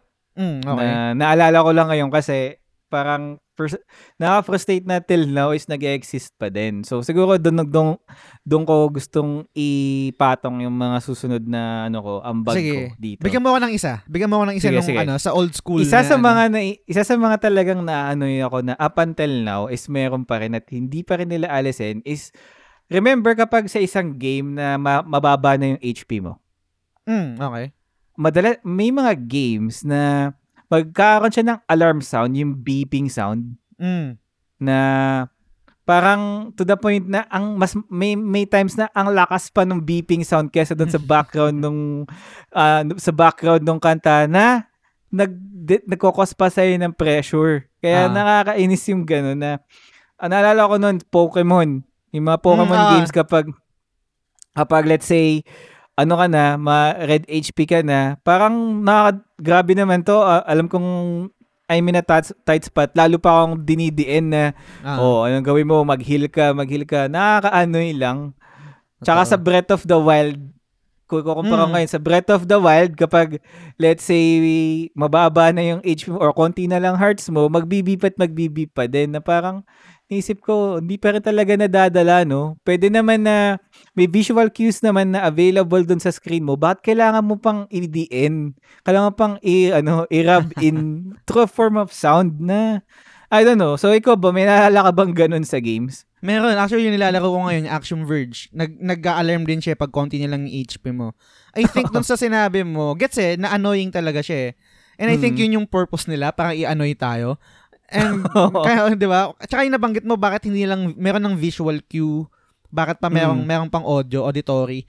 I think Oo. kasi, I'm not sure, ah, I, pero personally, I think mas powerful kasi yung ano eh, yung auditory eh. Co- com- compared dun Bagay. sa visual na pag nakikita mo red ka. Kung pag nakita mo red ka, tapos konti na lang yung HP mo, ano lang, um, ang, ang rehistro lang sa akin nun, bilang gamer is mamamatay na ako. Yung rehistro sa akin nung sound is kailangan kong mag-ingat. Kailangan kong Oo.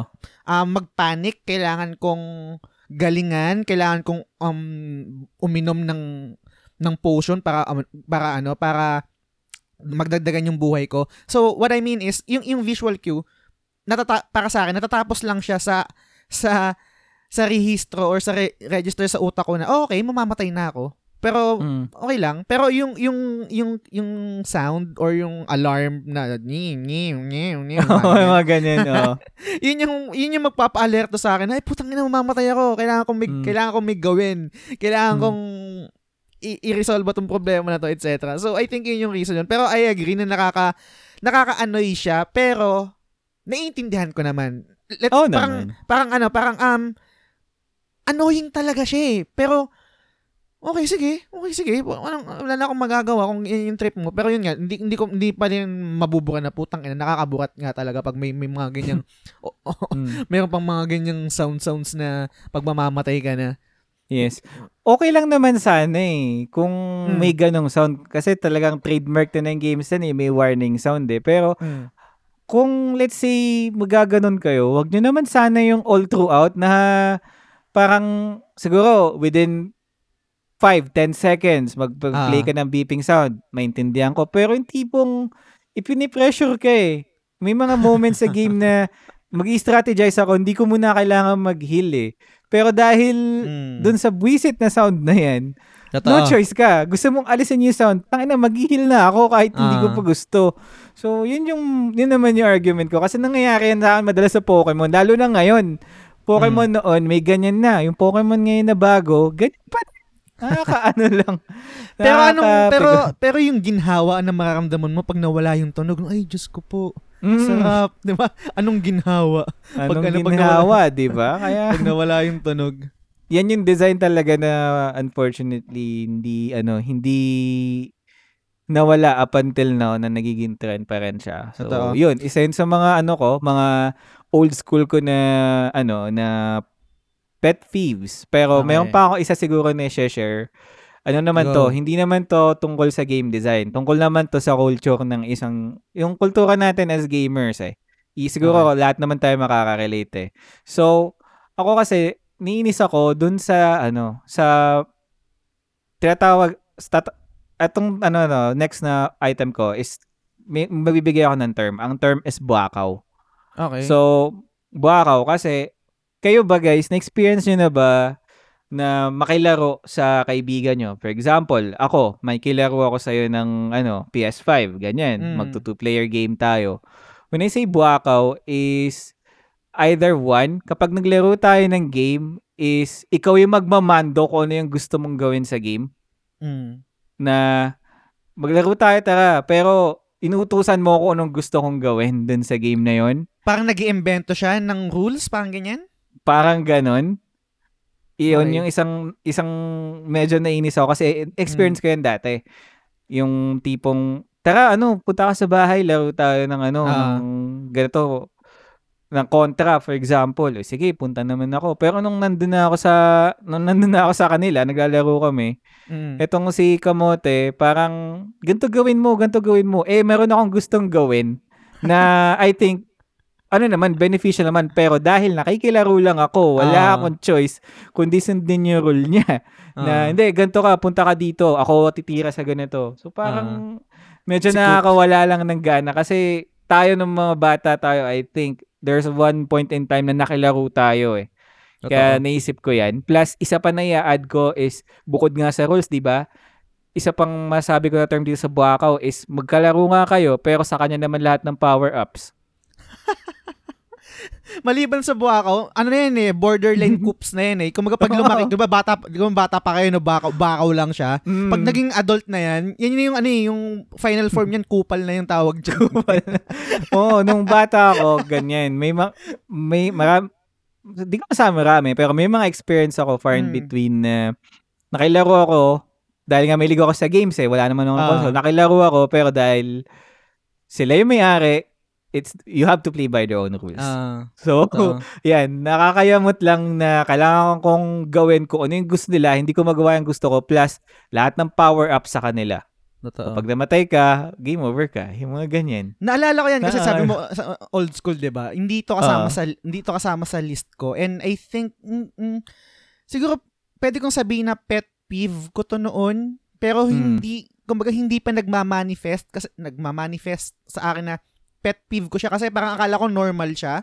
Oo. Which is yung mayroon ako mga kalaro sa Ice Climber na iniiwan ako. Mm. Familiar ka ba dun sa laro na yun? Kasi ba Oo, two-player Ice yun? Climber. Yung, Oo. yung packet kayo ng packet.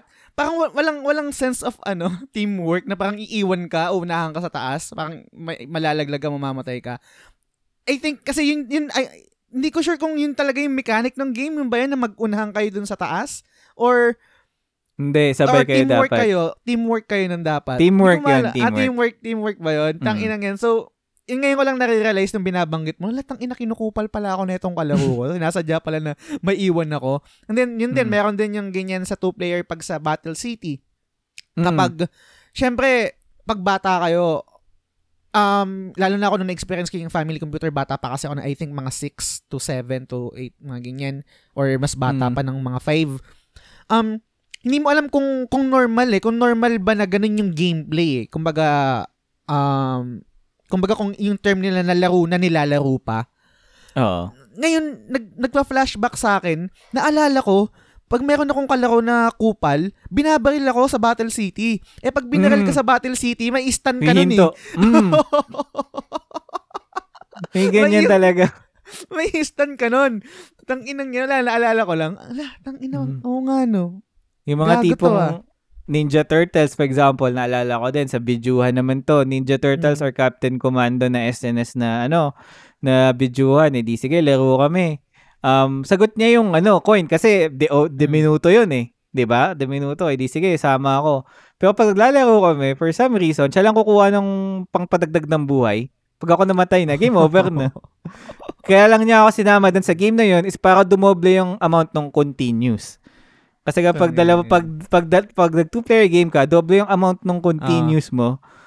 So, pinasali niya ako para intentionally mag game over ako para mas mara- mas malahaba yung chance niya maglaro. So, medyo pet peeve ko talaga yun nung araw na gusto ko lang i-share kasi baka kayo guys may ganun din Mm. na tipong binabuakawan na kayo sa ammo, sa sa health or tipong yung gameplay nyo is rules niya, 'di ba? Mm. So, sarap lang ano eh, na buti na lang ngayon, syempre, since may mga ways na tayo maglaro on our own, hindi na natin masyadong na-experience. Pero from time to Totoo. time siguro, meron at meron pa rin yan eh, which it babato ko din dun sa isa ko pa. Last ko na muna bago sa'yo Sige. ulit. Um, isa pa na example, kasi kung dati, buwakaw na yung, buwakaw yung, let's say, masasabi natin na term ngayon, troll na na mas lalong available sa mga online games. Yung tipong, for example, sa Final Fantasy 14, like for a better example, FF14, party yon di ba, dungeon. Meron at merong instances na meron kang makakasama na intentionally magpapatalo or intentionally mag-i-stay lang dun sa lugar. Like, let's say, healer Ah, na mag stay lang dun sa lugar para hindi kayo mag-progress or mag-a-idle sa mga online games na nakakapikon na till now. baka naman na DC boy. Baka naman na DC. Hindi. Hindi? Nag-ano eh, tu- tumatalon-talon eh. 'Di ba? So parang nakakainis eh. Yung tipong banana dyan na, for example, Among Us. Na nalaro ko na lately.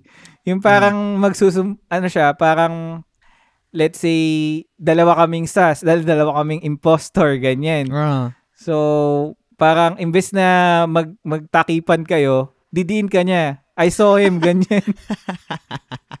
I saw him, red sas, ganyan. Puta ina, akala ko dalawa tayo dito. Pero ba, gets ko yung sasabi mo, kupal, nga, kupal talaga yung ganyan. Pero, meron akong isang session na naging Mm. technique din yan. Kumbaga parang, Ah, parang, okay. ah, parang hindi siya, parang hindi ako malaman na parang ako yung sas. Kunwari, um, kumbaga malaki na yung chance na talaga na ikaw na talaga yung sas. Ah, Ko- parang manalo pa rin tayo. Kumbaga parang, i- parang ibabato na kita sa bus. Parang ganun. Para lang makasurvive ako at the same time at magkaroon pa tayo ng chance na manalo. Kumbaga parang meron akong ganong session na na-experience. Pero gets ko yung sinasabi mo, meron din akong mga ses- sessions na ganyan na kupal ka natin talaga parang nang Mm. titrip na ano. I- ilalaglag ka talaga. sobrang troll eh. Lalo na kung co-op game ang nilalaro nyo. Mm. Monster Hunter, madala, meron din yan na tipong magpapakart in purpose.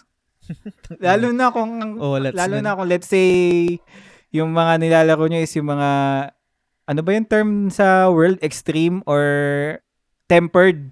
Yun Mm, yung mga tempered. yung mga tempered na let's say uh, tempered na Teostra na dati Ah. ang hirap nun. Na parang or bago pa lang yung, mas, yung Teostra nun na di syempre puro party ka na random. Tapos biglang may isang kupal na magpapapatay talaga in purpose na Mm. may charge yun, di ba? Na magcha-charge siya ng ano, ng parang fireball something. Cha-charge siya ng parang explosion. Mm. Imbis na lumayo kayo, siya lalapit talaga. yung supernova niya. Oh, ayun, yung supernova na tipong Ah. papasabog na nakakapikon for some reason. So, sa'yo ba sa mga games na ganyan, may na-experience, na, naiinis ka ba sa mga trolls na nananadya na isabotage yung game? Oo naman, Bukod- lalo na pag sa mga sa mga dungeon. Ang isang pet peeve ko, kumbari sa MMORPG nung naglalaro pa ako nung kabal, though hindi naman din madalas kasi madalang akong makipag-party ng mga dungeon raid sa mga hindi ko ka- ka-guild, hindi ko kakilala. Oo. Is yung sorry sorry for, sorry for the term no pero yung mga parang masyadong pulubin pulubin na ano na ang liit na bagay ito magpapakilala ka sa ganitong amount kumbaga kunwari nag-dungeon kayo ang ang ang reward is let's say 1M 1M yung reward. All it's yung run nyo eh. Kumbaga share mag-share share na kayo kasi merong party party yan ihatiin niyo yung 1M so, kunwari Mm. apat kayo sa party. So to 250 kayo.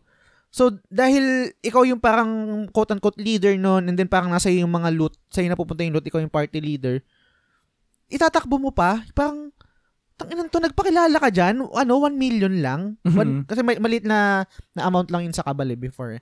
So, parang, ayoko lang yung ganun na ugali sa mga MMORPG, lalo na sa mga free-to-play, Oo. na kadalasan masakit man tanggapin pero kadalasan ma- maraming toxic sa mga online games na free to play eh. Aminin natin 'yan.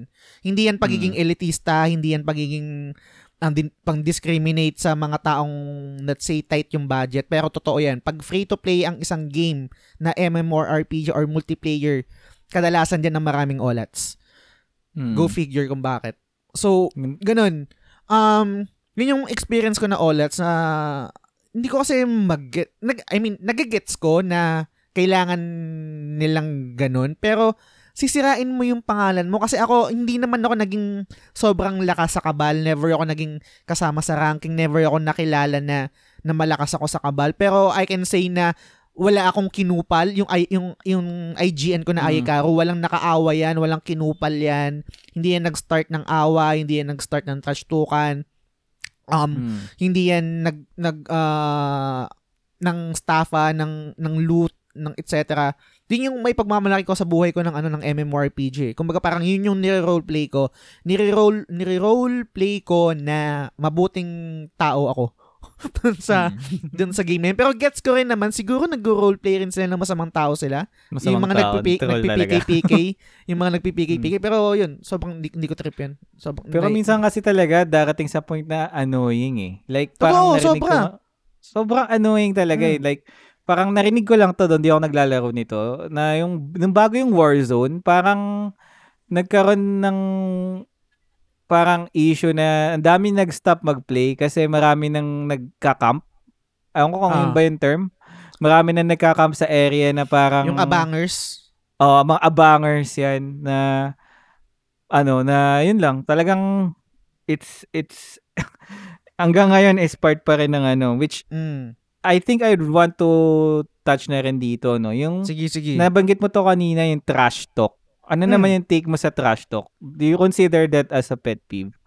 Hindi eh. Um, laking, ano kasi ako, laking computer shop kasi ako. Ah, So parang kung ano yung, ano yung kinalakihan kong kultura, though gets ko naman kung gaano ka-toxic yun, gets ko Mm. na, na parang minsan below the belt na and then walang naitutulong, kumaga parang walang ambag yun sa, sa ikabubuti ng gaming experience mo. Pero kasi, ano ko eh, kumbaga parang gets mo eh kung bakit nangyayari yon Unang-una, de- depende sa location, depende sa lugar. Merong mga computer shop yan na let's say, kung nasa ga- gated community ka, tapos naglalaro Oo. ka sa mga computer shop ng mga gated community or ng mga mayayaman, most likely, wala kang ma-experience dun sa mga trash talk na, tang ina mo, sana, ano, pinunas ka na lang sa, ano, sa kumot ng tatay mo. Yung parang mga ganyan. mo. So, Mm. hindi ka makaka-experience ng mga ganong panda trash talk na, "Oh, ang bobo mo, ganyan, or wag ka nang maglaro, wala kang future dito, or kung anong-anong klaseng trash talk na masasaktan ka. Gets Mm. ko na sobrang toxic nun. Pero hindi ko siya naging pet peeve. Sa akin, Kasi- sa'yo. Oo, hindi ko siya naging pet peeve. Kasi kinalakihan ko yung kumbaga parang lumaki akong thick skin sa ganung part na, oh, sige, trash talkin mo ako. Masasaktan ako, maapektuhan ako, pero okay, goods lang, sige. So, hindi ko siya naging pet peeve. Pero hindi ko sinasabi na na olats yung ganun ha. Hindi ko sinasabi Mm. na hindi siya toxic. Hindi ko lang tal- hindi ko siya pet peeve.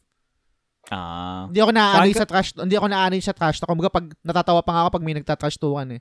mm. Natutuwa pa ako. Ayun. Sa akin na kasi parang nakaka ano, nakaka-pikon na Hmm. na di naman ako affected personally pero parang nakakaano kasi parang yung insults nila is parang out of the ano na lang. Totoo. Parang Basta lang may- eh. Basta lang may ma-insult, ti- titira sila na titira na Totoo. banu mo ganyan.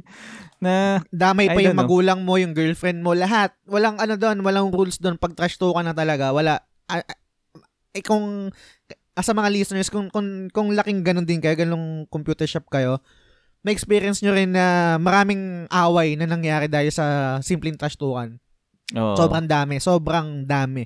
Ngayon, hindi na kaya sa, nas, alam ko nasabi ko to sa mga previous natin na episode sa topic topic before um na parang wala akong believe el, hindi ako elibs hindi ako elibs sa mga sa mga tao ngayon na nag, nagta-trash talk sa online kasi putang ina online lang yan eh makipag-trash talkan Mm. kayong talagang legit na kung matapang ka talaga, kung yun yung pinagmamalaki mo na matapang ka na maangas ka, makipag-trash talkan ka, laro ka sa computer shop talaga na magka, magkaarapan ka. I don't think na magagaw yung tapang I think yung tapang mo sa pagi, sa pagiging online personality iba sa tapang mo pagkaharap mo na talaga yung kalaban mo which Mm. pero eh, eh, again ah, hindi ko sinasabi na magandang na magandang asal yun ha sinasabi ko lang na hindi ko yun pet peeve at nag exist talaga yun pag, na, pag nakaka-experience ako natatawa na lang ako kumbaga parang okay sige sige Mm. ganyan Yun nga. Kasi parang may time din kasi na ano eh, na yeah, let's say, pwede mo palagpasin yan. Pero minsan kasi may time na nag, maglalaro ka na wala ka sa mood.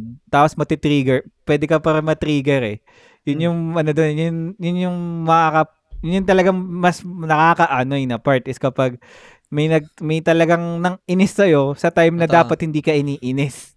La- lalo na pag ano pag let's say yung pag naglalaro kayo yung ano yung mga shooters Oo. Tapos, ah, na ano ka, kumaga parang nadala ka sa trash talk.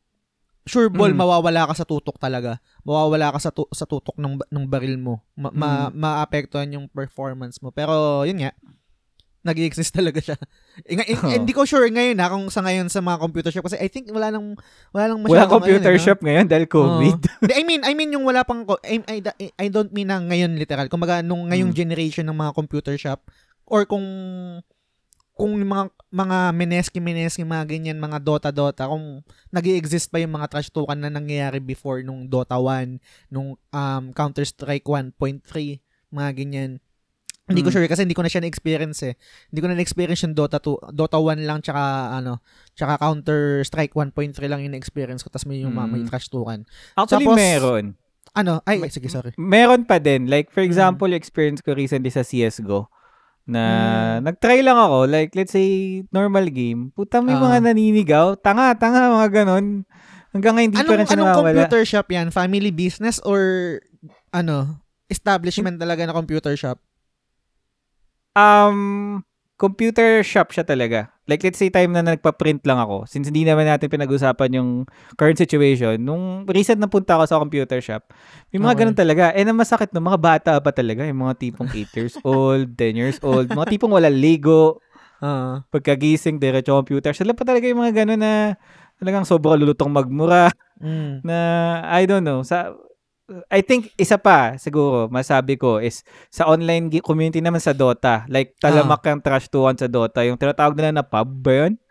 Hindi ko alam yun eh. Sa pub. Yung para local game na online, ganyan. Mm, okay. So, pag Gets. nag-pub ka daw ata, yun. Lalo na kung mapupunta ka sa C server, kilala daw yung C server, which includes yung Philippines. Ah. So, talagang toxic when it comes sa trash tukan. Kasi kung trash talk talaga, eh. trash tukan talaga. Mm. Mga ganun. Kaya I think ngayon nag-exist pa din yung ganyan na ano, ganyan na culture na trash talk. And balita ko nga sa Mineski may ay sa TNC na Mm. team na sikat sa Dota is may ano eh, may na-ban sa China because ng trash talk siya ng Ching Chong. Siya yung nagpauso ng Mm, Ching Chong. Slur. Yun. Racial slur. Oh, racial slur na talagang minsan uma, dumadating na sa mismo na ano, dumadating na sa point na yung mga asaran ni sobra racial na Mm. kaya Totoo. I don't know, hopefully naman maayos. Kasi sa akin okay kung magkakilala tayo pero hindi kita kilala, manda trash talk ka, 'di ba? Ang medyo... napag-usapan namin napag-usapan namin tong topic na to before eh, yung trash talkan. Ang naging compar- naging comparison ko dito yung basketball eh. Sa basketball kasi kasama sa game talaga yun, meron nga tinatawag na art of trash talk, 'di ba? Pero I think Hmm. sa basketball um meron doon unwritten rule na walang kumbaga parang ayan, below the belt na yan. Kumbaga parang bawal yung yung niga, bawal siguro yung Hmm. isama yung girlfriend, yung asawa, pero pwede mong i-trash talk katulad ng panta-trash talk na ginagawa ni ni Michael Jordan, ni Kobe, ni Oo. D- Draymond Green. Pwede siguro yung ganong klase ng trash talk. Pero yung, I guess, kung gagamitan mo ng racial slur, yun yung siguro Oo. talagang dapat talagang iban. Kasi kung ganun sa sa sa NBA binaban din yun eh, kasi hindi bawal talaga yun. Pero yun, pero nangyayari pa rin yung trash talk. Kunwari ngayon, lately, parang trinash talk nga ni, ni Kyrie Irving, Irving si Lebron nung nag-free throw kasi hindi pumasok. Sabi ni Kyrie Ir- Irving parang, is he, is he your best free throw shooter? Parang ganyan. Na- Mm. na-capture nung mic. So parang yung mga ganun trash talk, I think goods yun. Kasi part talaga ng game eh. Hindi mo, lalo na pag em- yung antas ng emotion nyo, yung adrenaline nyo, hindi Oo. talaga maiwasan. Yun nga eh. So, yun. Yung mga naalala ko ng mga ano, pet peeves nung araw. Pero ikaw ba sa'yo, sa modern era, ano pa ba yung, ano yung mga pet peeves mo na, I guess, noteworthy na i-share or gusto mong pag-usapan? Okay. So, um, kanina kasi nabanggit mo yung ano, nabanggit mo yung sound, di ba? Yung pag Mm. mababa yung buhay, mamamatay ka na, merong alarm na tutunog, tapos annoying. Um, siguro doon ko umpisahan yun sa akin, which is Mm. yung hindi, hindi ko alam kung, kung mag-resonate sa inyo to guys ha, sa mga nakikinig ngayon, which is yung mga games na olat yung pagkakamix. What I mean is parang, hindi pala parang, olats talaga yung mixing. Ma- ma- may experience nyo to pag merong dialogue, tapos yung background music, nag-overlap na parang hindi mo na marinig maayos yung, yung dialogue kasi hindi binabaan yung volume ng background music. Mm. Na-experience ko to lately ngayon sa ano sa Tales of Vesperia. Pag merong cutscene na hindi yung animation na hindi yung parang anime style. Yung pag yung cutscene lang na may nangyayari, kunwari biglang parang sasabog na yung ballistia or something, tapos may Mm. dialogue si Yuri tsaka si si Estelle, etc. Hindi siya ulit yung mixing.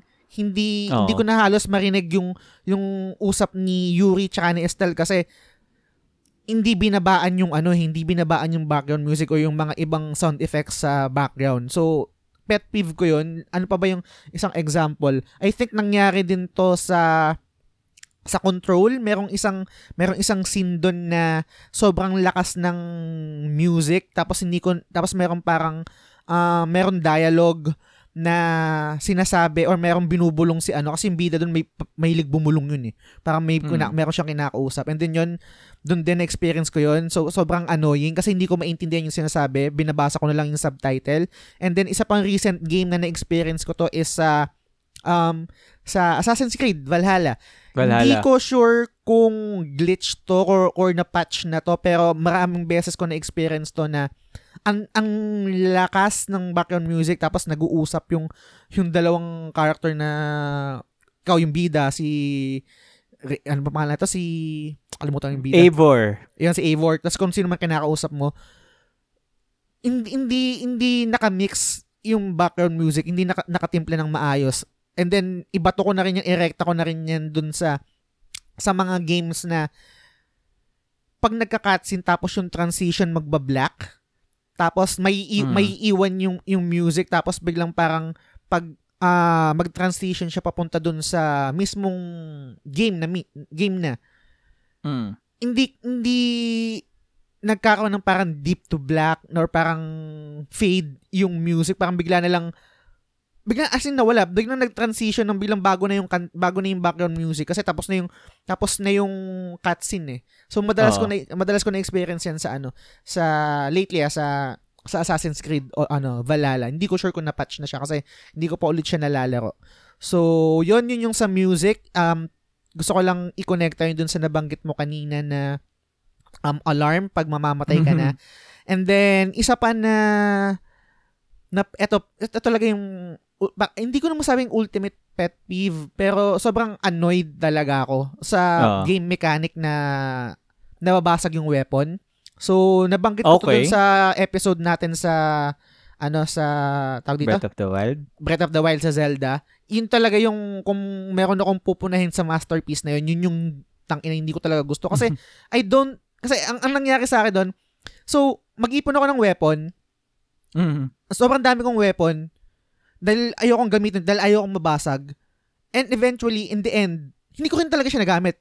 Hindi ko nagamit Mm. yung mga weapon na inipon ko na yun kasi para siyang, para siyang elixir ng Final Fantasy na iipunin mo, isipin mo, gagamitin mo sa final boss and eventually hindi mo hindi mo rin talaga siya magagamit. Ganun yung naging epekto sa akin ng mga ng mga weapon na nababasag. Kumbaga parang nawawalan sa akin ng value yung mismong weapon, parang kabaliktaran, no? Nawawalan sa akin mismo talaga ng value kasi isipin ko, hindi ko nagagamitin tong malakas na weapon na to kasi mababasag to eh. Sayang Mm. lang. And Unahin mo muna yung mga ano, yung mga tree branch mo, ganyan. oh, yung mga ganyan, yung mga o- yung mga olats na weapon or yung mga ganyan. And eventually, Oo. nawawalan ng silbi itong mga malalakas na weapon kasi napapatay ko yung boss or na-overcome ko yung yung challenge na hindi ginagamit itong mga weapon na to kasi ayoko Ah. talaga silang mabasag. So, hindi siya nag-work sa akin. Sobrang annoying sa akin yung ganung mechanic ng Zelda. I think meron, ano pa ba yung mga games na merong ano, nababasag yung item? Witcher. Wala. Hindi nire-repair yun eh. Ah, nare-repair, oh. Oo, oh, nire-repair yun. Iba yung nire-repair sa nababasag. Kumbaga parang kung nire-repair lang, me, oh, medyo so-so pero kaya kong palampasin kung hindi ako masyadong annoyed. Parang yung ano lang sa, ma- sa Master Sword, di ba? sa ano, sa Zelda. Kumbaga nag-recharge lang naman siya. So, yung basag talaga yun. Yun yung sobrang Mm. pet peeve ko talaga. Yun. Mga, medyo, uh, pinaka-best, maganda kasi binigay mo, yun yung pinaka-best example niya. eh. But I'm sure sa ibang games meron din yan. So, kung Wala meron akong mang, maalala na, na, recent, na recent game eh. kung meron man tayong na-miss pa in terms of that, ano, let us know naman, message nyo kami or ah, comment kayo dun sa Mm. page na to pag nalabas. So, talagang, I don't know, ik- parang, ikaw ba, okay, goods lang ba sa'yo yung gano'n, yung nababasag yung weapon? sa akin nag-work eh. Mm. Kasi parang ako, in general, pag naglalaro ko ng kahit anong game, as much as possible, hoarder ako. Mm. Na mahilig ako magtabi ng gamit. Kaya parang, nung una, frustration siya. Nung after first few hours, frustration siya Ah. kasi wala akong weapon eh. Pero nung lumalakas na ako, dumadami na yung mga weapons ko, at alam ko na kung paano kumuha ng magagandang weapon is, Mm. parang na-overcome ko na na-realize ko na, ah, okay, kaya nag-work to. Kasi isa rin to sa, yung weapon, si- yung pag-break ng weapon is isa rin yun Ah. sa mga, siguro down, mga negatives na natamo nitong Breath of the Wild. Marami rin, marami rin talaga na, hindi naman sa, ano, na-hate nila yun. Hindi lang nila nagtripan or hindi lang nag-work sa kanila ng todo. Siguro ganun din yung naramdaman mo with that. Mm. Pero yun nga, ma- nap- napaka-solid na example na yun talaga yun. Na yes. Breath of the Wild yun talagang, Pero, Ah. eh, sorry, sorry, sige, sorry. Yun nga, yun lang. Hindi, Sige, go. yun yung, yung tawag dito, kahit sobrang ayaw ko nung ano, kahit sobrang ayaw ko nung mechanic na yun sa Breath of the Wild, yung, yung Hmm. positive naman kasi ng Breath of the Wild, far outweigh, outweighs yung negative eh. So, parang goods lang din naman. Kahit, Yes. kahit sobrang, tang, nakaka, nakakaburat naman tong ganong mechanic na to. Eh, ang ganda talaga nung game. Wala akong magawa. okay, Mm. tanggapin ko na lang. So, yun. Yun yung isa sa pinakamalupit ko na pet peeve dito sa list ko. Meron pa akong isa. Mm. Um, yung UI. Sobrang particular ako sa UI. ah, Marami, UI. Merong, uh, Mm. merong game na na pag hindi ko nagustuhan yung yung UI, siguro yung cor- color palette, yung position ng ng mga kung anong-anong nilalagay sa screen, pag chaotic yung yung yung yung UI yung nangyayari sa sa screen hindi nag-work sa akin nabuburat ako. Isang example dito is yung lagi ko sinasabi yung Watch Dogs 2 hindi ko nagustuhan Mm. yung UI nun. Pero may counter kasi dito eh. Oh bakit just bakit yung persona chaotic naman yung UI nun? Bakit nagustuhan mo? Ang ang ang mabilis lang na rebat doon is yung yung sa persona kasi alam mo yung nangyayari. Masarap sa mata kahit chaotic.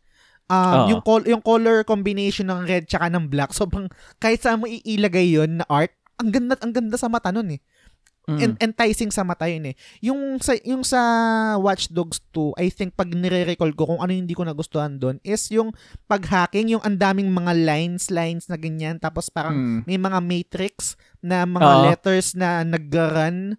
So, tapos meron pang yun yung on top of my head, parang yun lang yung pinaka na naalala ko pag nire-recall ko ba't di ko siya nagustuhan. So, yun, yun yung yun yung isang reason. Isa pa is itutuhog ko na rin para diretso na kasi I think related rin to.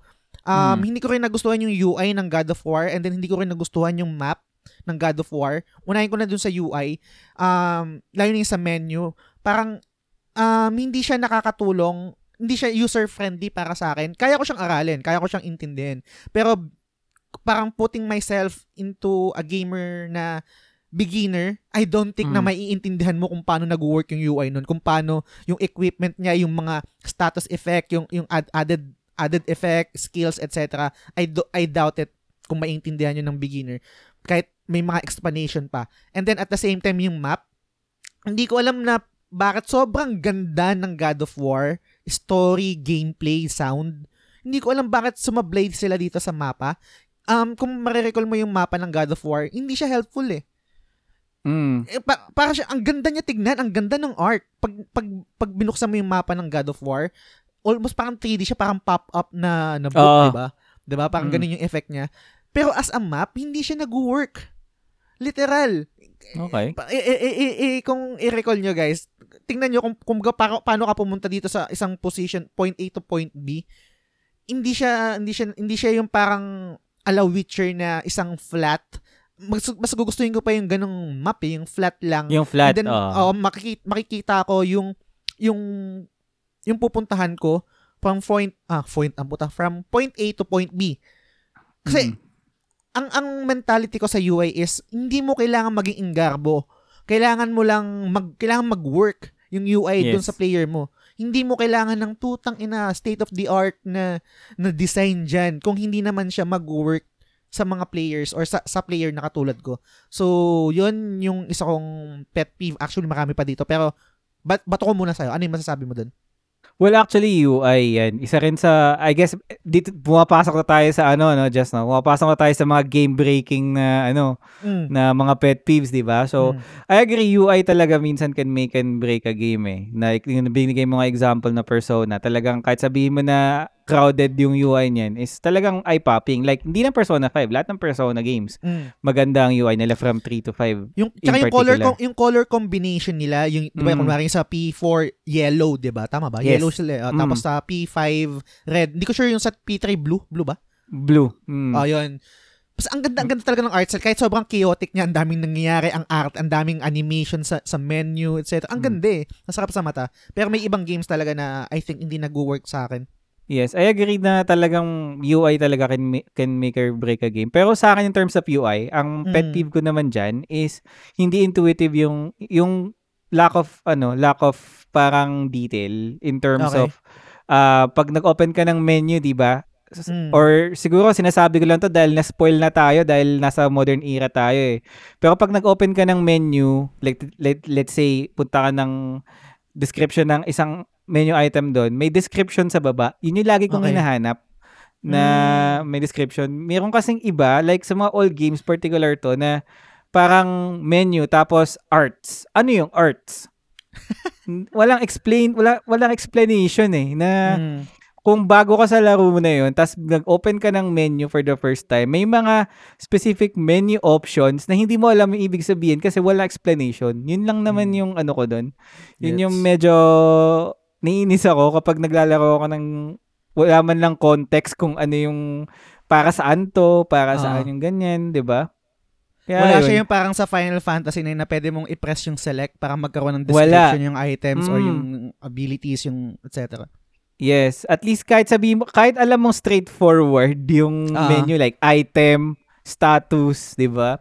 Parang hinahanap-hanap mo pa din siya eh. So, yan. Tsaka isa pa in terms of UI na din, ang Mm. ngayon nahihirapan na ako maglaro ng games na walang objective na menu sa UI. Mm, okay. Mostly sa mga ano, no, sa mga open world, Yes. mga ganyan. Mm. Lalo na't ngayon na nag nagja-juggle tayo between one game to another.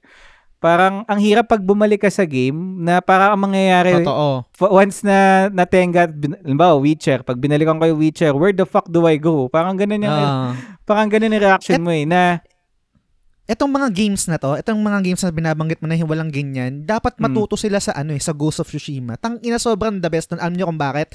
Pag Mm. sa pag nag-load ka, meron meron doon Mm. tsaka bawat bawat sa- ano tawag ito? Ano ba yung tamang term? Segregated yung mga Ah. quest. Merong Mm. main quest, merong merong side quest, tapos may mga parang tail which is yung parang mga si- side quest siya pero story rin. Ah, So, tang ina, ewan ko lang, sobrang the best yung Ghost sa, sa ganung aspeto. Sana sana yung mga open world na na game Mm. na mga ano, sana mag sana magpag-aralan nila yung Ghost, eh, sana i-apply nila sa mga games nila kasi sobrang the best talaga yung yung yung Ghost doon. I mean, yes. sobrang the best talaga. The best of the Mm. best. Yes. Isa pa siguro na maganda na sa, ay, ano ko sa UI, no? Ah, Dadagdag ko since nabanggit mo na yung sa Ghost of Tsushima. Matuto din sana kayo sa Naughty Dog. Kasi ang maganda ng? sa Naughty ng Uncharted tsaka ng The Last of Us in Mm. particular. Kasi dito ko unang na-experience yung tipong let's say na-stuck ka sa isang area mm. na for let's say 10 minutes paikot-ikot ka kasi ando ka na sa state na where the fuck do I go eh. Ah. Tapos biglang out of the blue, may pop up na yung menu kung ano yung hint na gagawin mo. Oo, nga, sobrang na, sobrang na-appreciate ko yun na parang malapit na ako mag-open ng game facts to know kung ano yung next step or Ah. mag-open ng YouTube pero instead of gawin ko yun is wow may nag-pop up sa screen na Hmm. um please open this door ganyan nagbibigay ng hint na nakakatuwa na Totoo. mm, na ibo-boil down nga natin sa objective na pag walang objective parang ang hirap ang hirap na ano ang hirap na itenga yung isang game na yun Mm. So, pag binalikan mo is mapapa-walk through ka or where the fuck do I go, magiging datingan. So, Gets, gets. sobra, no? Bigyan mo nga ako dahil ng ano, ng isang pet peeve mo na game breaker. Kasi meron ako ditong isa eh. Bigyan mo na ako ng isa, tapos batuhan din kita ng isa. Ah, sige, sige. So, game breaker tayo, no? Meron ako dito na, I guess, personal lang naman to eh. Mm. And I think alam nyo na yung reason. Ito yung pinakamatindi kong, ano, pet peeve of all time. Walang Mm. difficulty option. Gets, gets. Yes. That's the same reason kung bakit up until now ayokong maglaro ng Git Good Mm. or kahit anong games na may reputation na hard. Kasi sa akin lang naman to eh. I think most of you hindi mag hindi ano, hindi mag apply yung ganitong pag-iisip. Pero sa akin, nihirapan ako maglaro ng game na walang easy mode or story mode actually. Mm. Kasi I have a confession to everyone and I think alam niyo na rin. I don't usually play games on normal mode. I usually I mostly mostly play Mm. games on easy.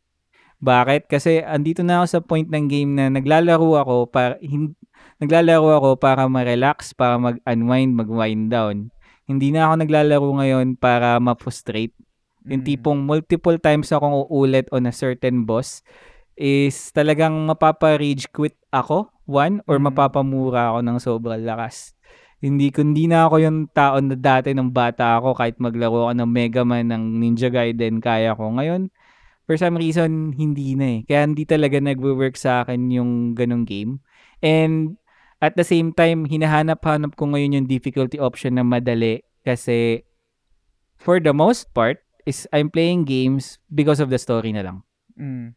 And I think so, I think sobrang sobrang sobrang valid naman yung point mo eh. Parang there's no I I don't na, nakukupalan ako sa mga tao na kumbaga parang gagawing issue yan na parang utong ano yung mga toxic na mga git, good gamers na Hmm. an- ano ka tawag dito um casual ka ganyan kasi um you, you play on easy mode Mm. ay sobrang toxic nun kumbaga parang let people enjoy these games kung paano nila gustong i-enjoy yung game Yes. kumbaga parang tang inang yan ewan ko sobrang ayoko lang ng ganun ayoko ng ganung ayoko ng ganung community na ako ako naglalaro ko ng Git Good Games and, and, and iba yung feeling gets? Iba, iba rin yung sinasabi ni Del. Pero sana sa mga nakikinig sa sa episode na to sana kung meron man I, I hope wala. Kung wag nating gawing um way para asarin or para ibilitel yung tao kung easy naglalaro siya ng easy mode. Kasi sobrang babaw nun sobrang pete nun at sobrang labo mo nun boy kasi Mhm. bat bat mo bat mo bat mo mamanduhan yung tao kung paano niya gustong i-enjoy yung game na nilalaro niya. Kumbaga, Mm. makaka-apekto ba sa'yo yun? Makaka-apekto ba yun dun sa ine-enjoy mo na game kung yung isang tao ay naglalaro ng easy mode? Hmm. Kumbaga, to each is own. To each is, ano ba yun? To each his each own. his own, no? Yun, ganun. Oo. So, wala lang, naisip ko lang. So, na, na, naparant lang ako ng, ng mabilis. Anyway, sige, tuloy mo, Del. Kaya nga ano, kaya nga ngayon sobrang thankful ako sa ano, sa gaming community and sa technology kasi ngayon talaga na-realize ko na ini-spoil na talaga tayo ng mga developers to the point na they want to reach as many audience as possible na naglalagay na sila ng story mode. Mm. Yung story mode kasi for me is sobrang nakaka-relax siya kasi hindi ko na kailangan mag-grind.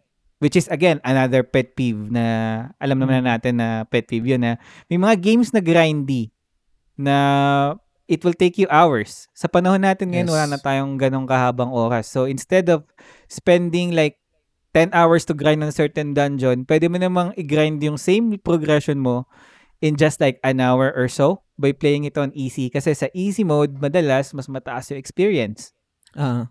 yung damage ng kalaban mo is hindi ganun kalakas.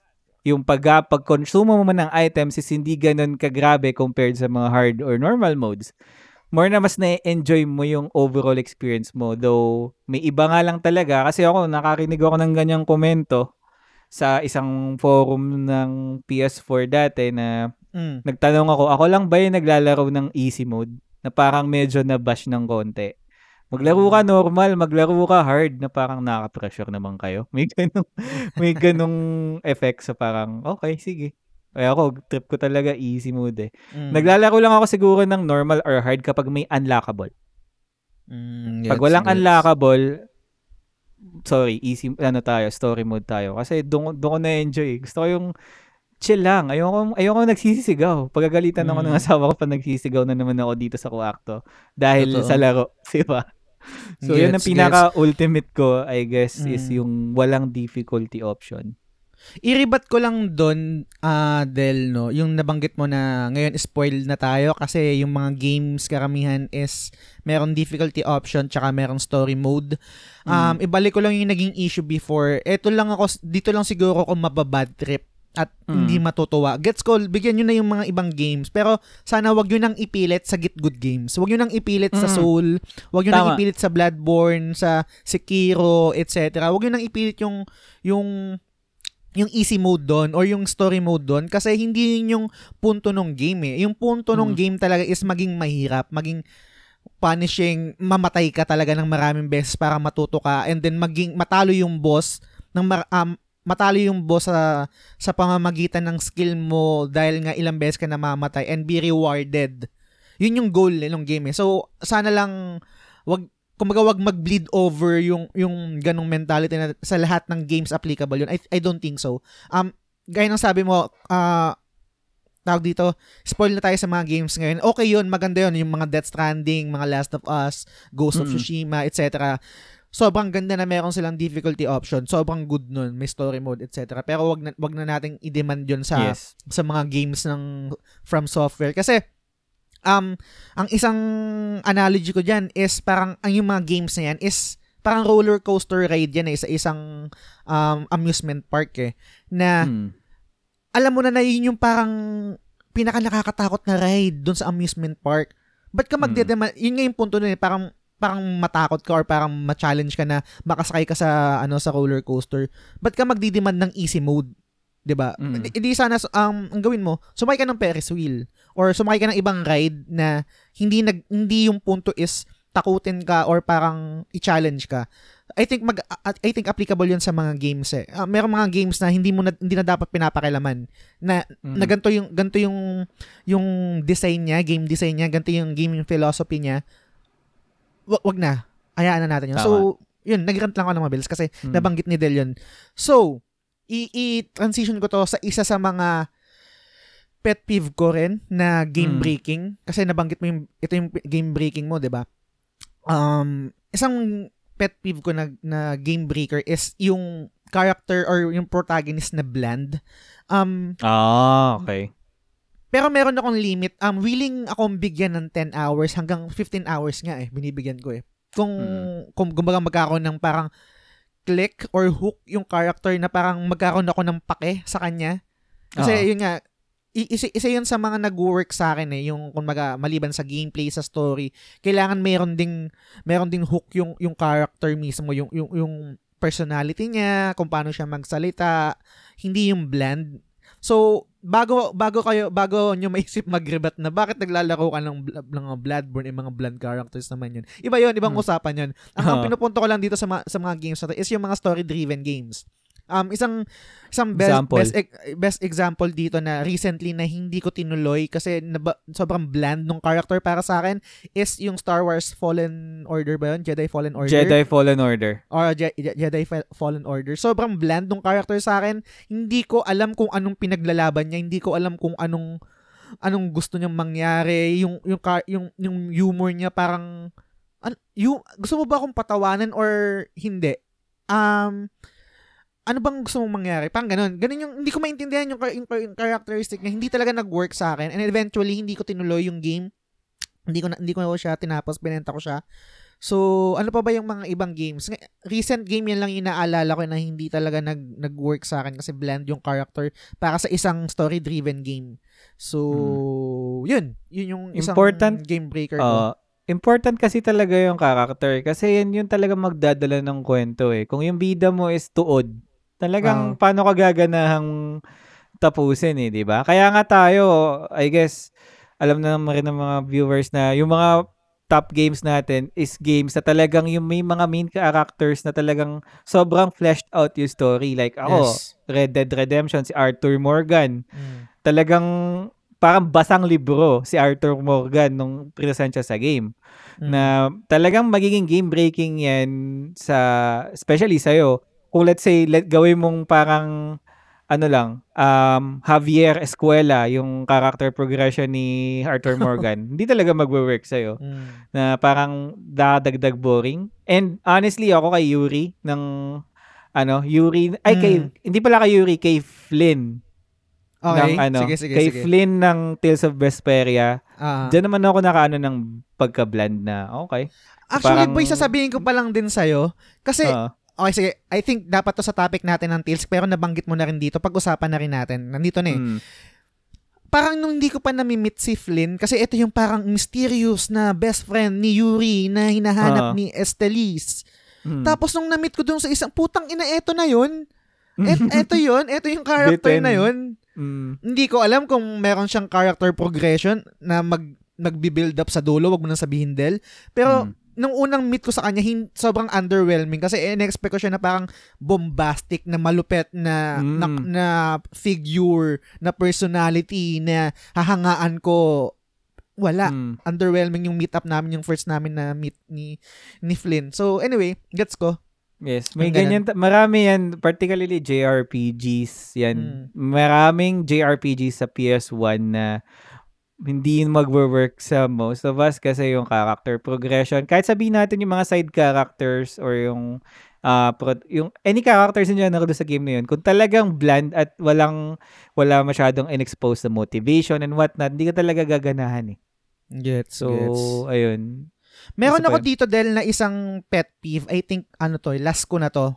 Pero Hmm, bago sige. to, meron may, iba to muna sa akin yung mga ano mo. Iba to muna sa akin yung mga listahan mo diyan. Sige, nabato ko na yung ano ko, yung skeleton in the closet ko which is difficulty. Mm. Um siguro ano na to, mga medyo minor light triggers na lang to. Sige, Una sige. sa akin voice acting.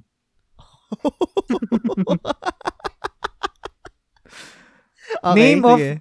Magbigay, magbigay ka ng example na game na tinigil mo kasi hindi mo trip yung nagboboses. Oh, wala naman. An- ano, tolerable naman sa akin yun. Pero gets ko yung pagiging pet peeve nun. Tol- tol- hindi siya game breaker sa akin. Pero gets ko yung pinanggagalingan mo. Mm. Okay, ikaw. sige, magbigay Like ka. ako, like ako Xenoblade Si- Xenoblade na series. 1 at 2. Actually, Putang ina. pinilit ko yun. Hindi naman sa nang mamank ako ng accent na hindi ako familiar. Pero Ah, parang hindi talaga nag-work eh. To the Ah. point na nawalan ako ng gana dun sa game.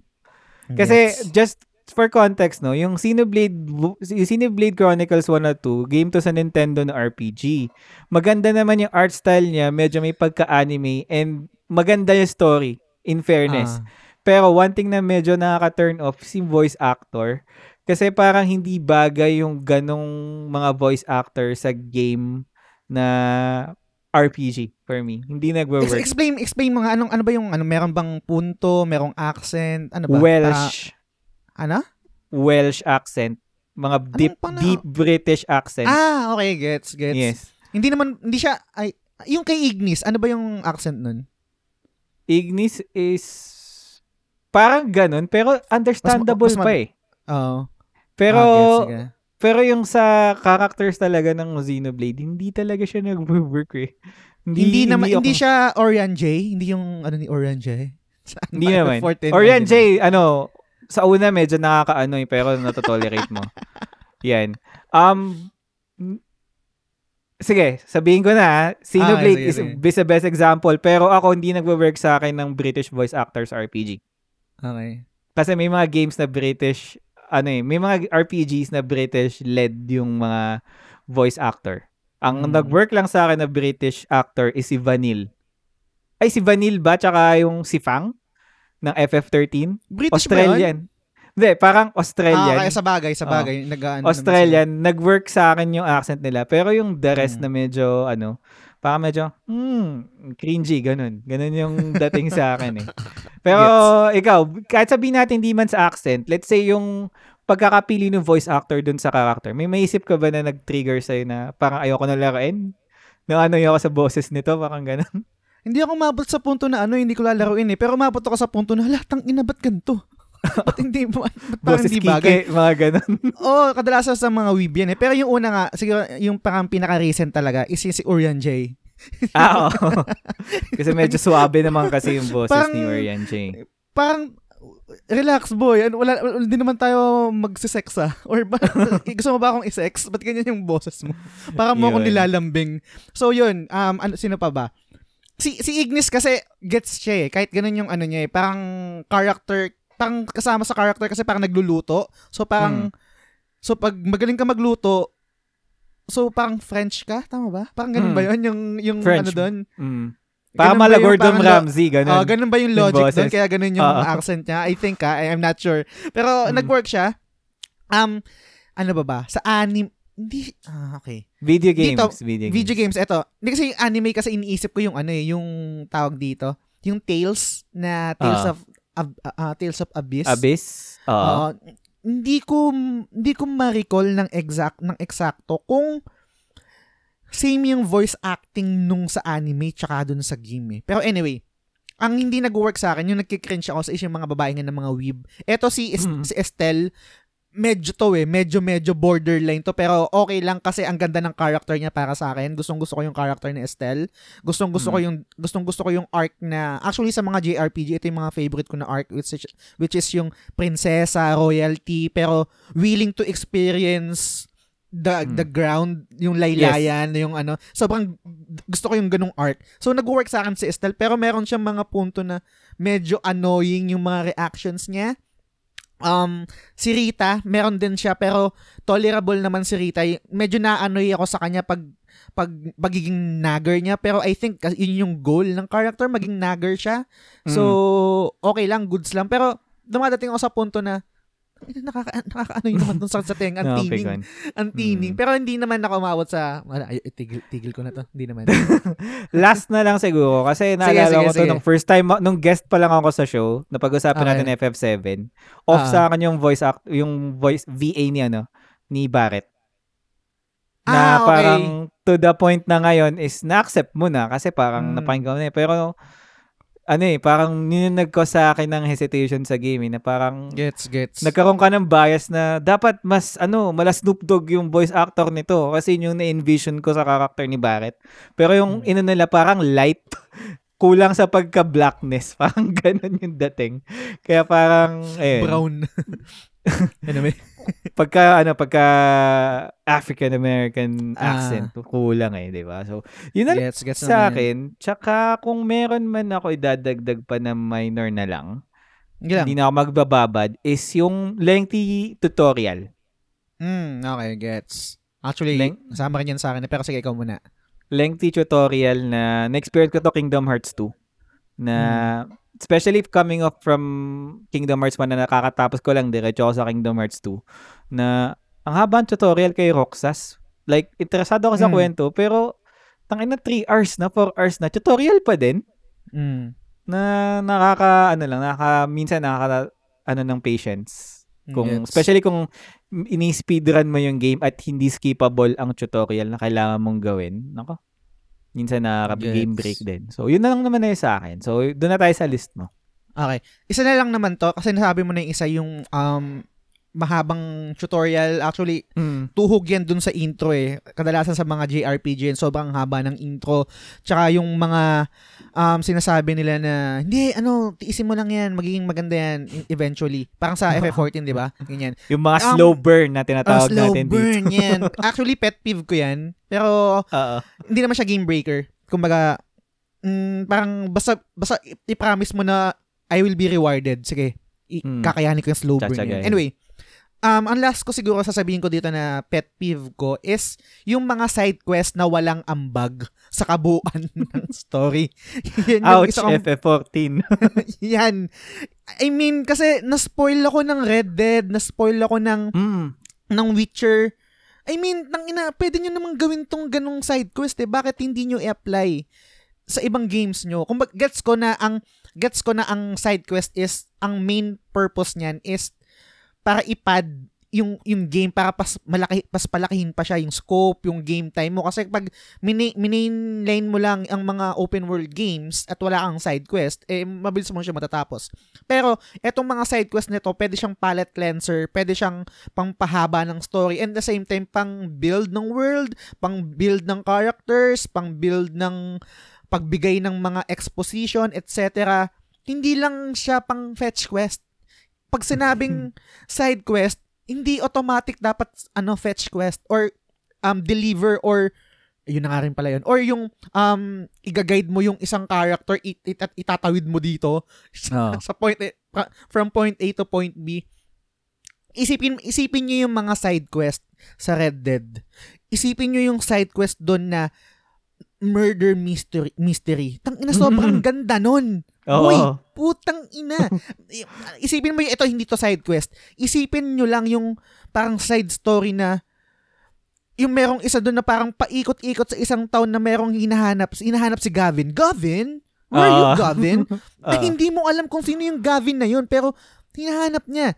Meron sa Witcher 3 na, I think side quest to, na yung pupuntan mo do- pupunta pupunta ka dun sa lighthouse kung na, kung naalala mo Mm. yung Del tapos Mm. yung parang pwede pwede mo siyang depende kung ano yung magiging outcome nun eh. Parang eventually parang parang pwede mo siyang halikan yata nun. Yung merong ganong ending eh kung tama yung memory ko. Dun sa parang lighthouse na yon tapos merong something na ghost or anyway. Sobrang ganda. Ibig kong sabihin tapos yung mga side quest na yun nanganganak pa yon side quest na side quest na side quest pa. Yes. tapos meron pang main story, tapos biglang may, may, may side quest, tapos babalik sa story. Eh, I mean is, lagyan naman natin ng konting sipag pag gumawa tayo ng side quest. Kasi, itong, itong mga side quest na to, pwede natin tong gamitin bilang pang build ng world Mm. na hindi boring yung ginagawa ng, ng player. Pwede natin gawin tong pang build ng character, pang exposition, pang ah pang dagdag ng background story ng mga ng mga characters or ng main character and at the same time kabuuan ng mundo, ng lore mismo. Mm. So, yun, so, y- yun talaga yung pet peeve, pet peeve ko ngayon. Lalo na yung nalaro ko yung ano, yung FF14 pero kasi may promise kasi na magiging maganda eh. So, okay sige, putang ina kahit pet peeve ko to, Oo. kakayanin ko na. May promise kasi na maganda siya eventually. Pero yun nga, kung kung kung walang nag-promise sa akin, ang tagal ko nang tumigil ng FF14, hindi ko tinuloy yan, boy. Sabihin ko sa inyo, kung wala kang eh. kung hindi mo ako binigyan ng assurance na hindi magiging maganda yan or hindi ako binigyan binigyan ng assurance ni ni Miss V or ni Wariel, hindi magiging maganda yan. Siguro mga 5 hours or Mm, tumigil ka 3 na. hours, tigil na, tinigil ko na, hindi ko na tinuloy. Mm. So, yun. Anong opinion mo naman doon? napaka ano kasi yun eh, napaka sa totoo naman kasi talaga, um nag napaka-importante ng side quest kasi ito yung nagdadagdag ng immersion at nagpapahaba ng isang laro. Kasi may mga gamers kasi na puro story lang, hindi nagsa-side quest. Meron namang tao na completionist or yung mga trophy hunters yan na iniisay-isay side quest. Pero, I guess, siguro ikaw, since trophy hunter ka, si Jay, kung nakikinig man Mm. si Jay na trophy hunter, siguro yamot na yamot na kayo dun sa parang repetitive na pattern ng majority ng side quest eh. Which is Oh, fetch totoo. quest. Na Mm. nakakapikon din talaga. Or yung tipong um, go to this area. Tapos, tapos na. Walang context. Yung yung yung side quest kasi na fetch quest, I think pwede siyang gawing interesting eh. Merong mga Tama. fetch quest sa Witcher tsaka sa Red Dead na maganda. na kung, Hmm. mag- kung- pag dinala mo kunwari merong merong side quest na si- dali mo ah, punta ka Arthur, punta ka dito sa sa spot na to, kailangan mong ibigay ito kasi sinisingil or kunwari kailangan mong singilin to kasi sinisingil yung pautang ni isang character na hindi ko maalala yung Ah. matanda. Singilin mo Hmm. na siya ex- exciting pa rin siyang gawin kasi yung dialogue na, na nabatuhan ni Arthur tsaka yung character na yun, maganda. Hindi Mm. lang basta punta ako doon, singilin ko, goods na. Hindi eh. Tama.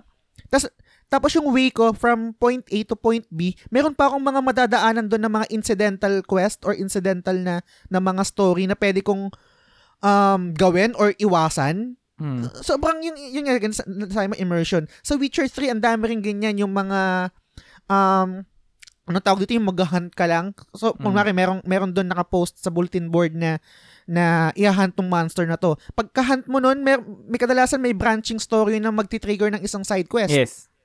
So, Mm. tangina, sobrang ganda nun. Sobrang ganda nun. Sobrang the best. So, kaya naman eh. Kaya, I think kaya na eh. Wag lang Oo. tayo, wag, wag sanang tamarin na, okay, fetch quest, daling ko lang to dito. FF15 meron din ganyan. Sobrang dami rin ng ganyan ng FF15, hindi lang sa FF14. So, yun, sana. Ginagawa Square- kasing extender ang side quest eh. Yun yung Mm. ano doon. And gawin mo siya extender to the point na parang it's something na nakita mo na rin on most games eh. Like sikat na sikat nga tong fetch quest na bakit di nila gawing interesad, interesting man lang na Mm, or kung di man interesting, at least may reward. Kasi kung Totoo. gagawin kung gagawin mo yan kung, unless kung talaga love mo yung game, gagawin mo yan at ang reward mo lang for example 100 gil. Gaganahan ka pa ba mag side quest kung maliit lang naman yung bato sa'yo. So, hopefully Totoo. yung mga developers kung may nakikinig man dito, Naughty Dog shoutout mga ganyan. So, yes, um, sir. if mag if mag-add kayo ng side quest, please make sure na may reward kahit papano. Kahit fetch quest yan, basta may magandang reward. Mm.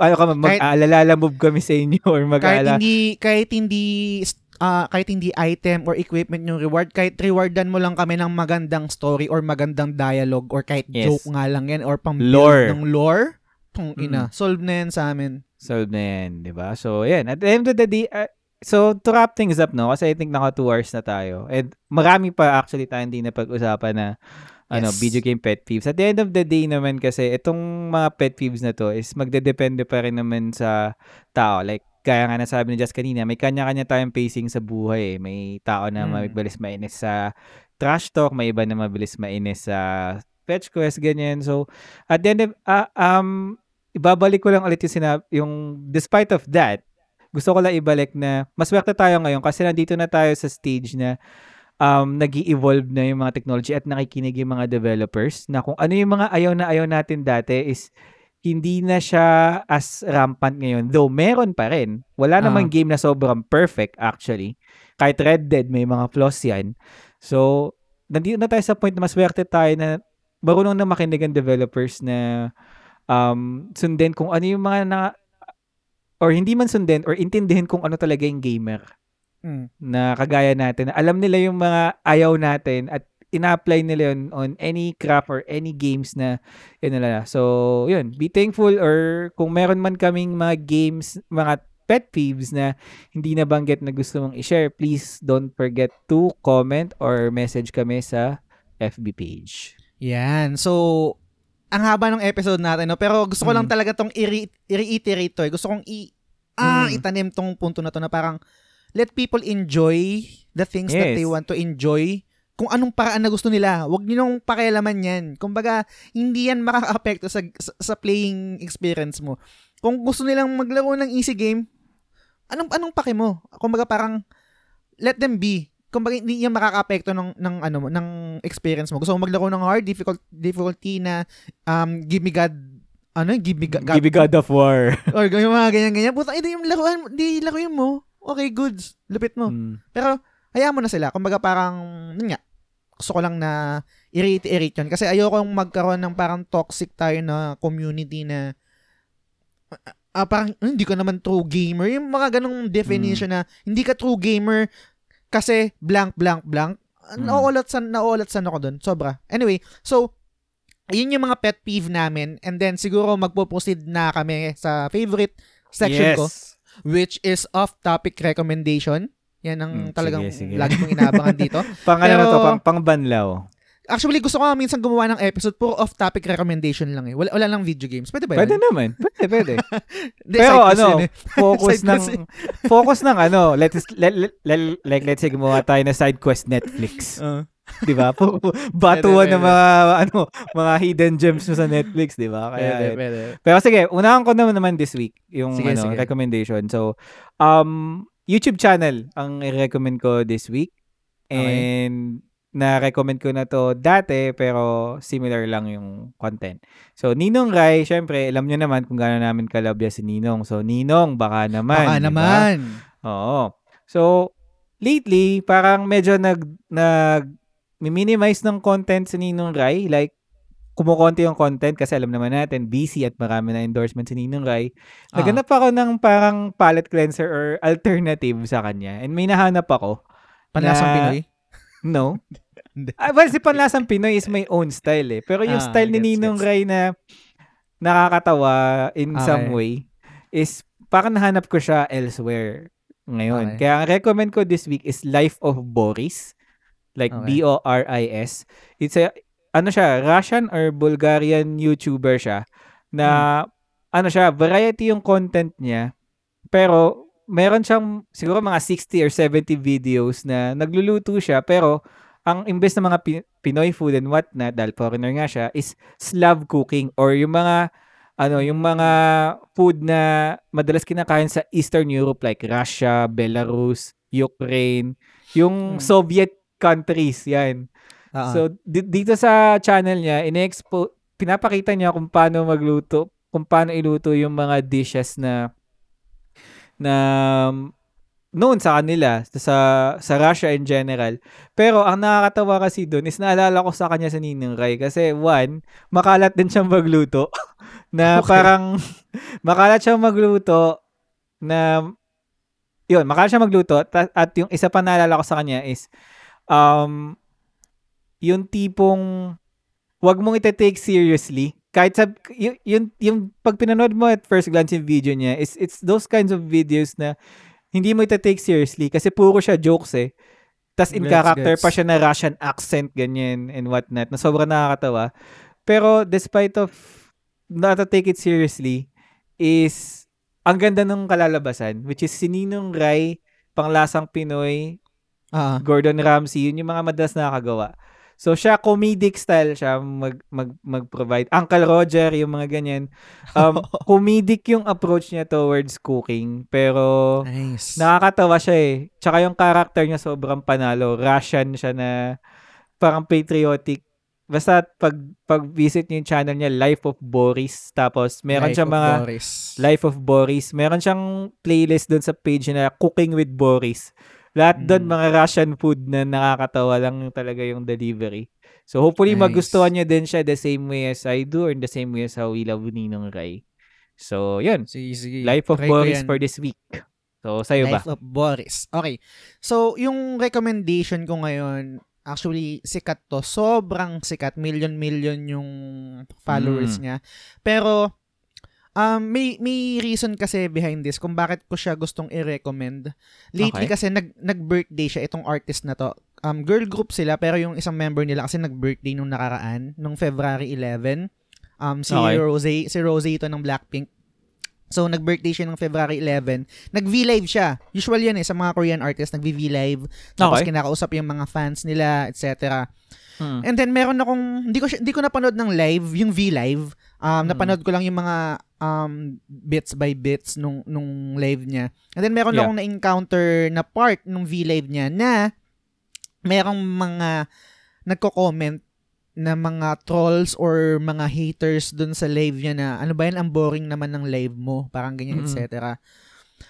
Um, nabadrip lang ako, sobrang na-trigger ako. Una kasi, para sa akin, si Rosie ang isa sa mga sobrang underrated na na, na K-pop artist na sobrang um, I think hindi siya nabibigyan ng limelight kadalasan kasi unang-una kaya, let's say sa Blackpink ang let's say lagi si Jenny, Jenny, si Lisa, ba? Lisa. si si Jisoo tapos parang ewan ko ang, ang parang nakokonti ano ka sa fan base ni ni ni Rosé tapos itong V, V live pa niya mismo birthday niya yun to ah, parang to celebrate ah to celebrate her birthday with Mm. her fans tapos may may mga makakalusot na ganun. Kasi na, nababasa niya eh makita mo yung, yung facial reaction niya eh. And then nagre-react siya eh. so parang sobrang nalulungkot ako. So- sobrang affected ako no? Kung kasi kung nakikinig ka man I got you. Um nakakalungkot lang kasi na parang wala ako doon para ipagtanggol siya. Pero gusto ko lang sabihin na yun nga kung nakikinig ka Rose um, maraming nagmamahal sa'yo. Um, isa na ako doon and gusto kong gamitin tong platform natin para i-recommend yung mga kanta ni Rose. Kasi wala siyang ano, ngayon an- ina-anticipate namin yung solo niya. eh. Kasi may solo si Jenny, tapos mayroon ding upcoming solo si Rose.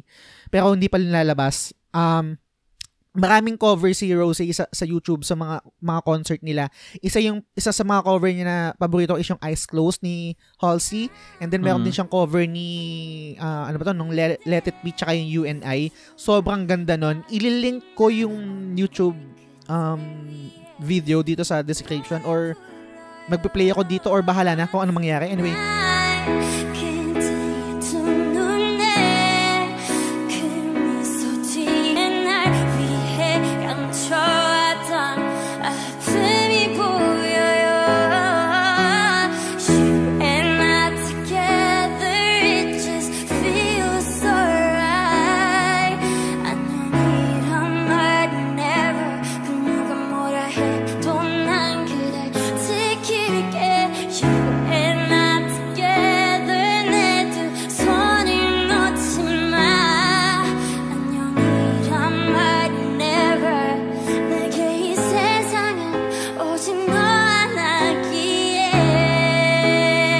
yun, sobrang um kung kung kung fan ka ng Blackpink and then kung fan ka ng ng K-pop in general, um gusto ko lang sanang i-try yung pakinggan yung mga cover ni Rosé kasi hindi na-underutilize siya ni, ng YG para sa akin um hindi hindi na, hindi siya nabibig hindi na ma-maximize yung talent niya.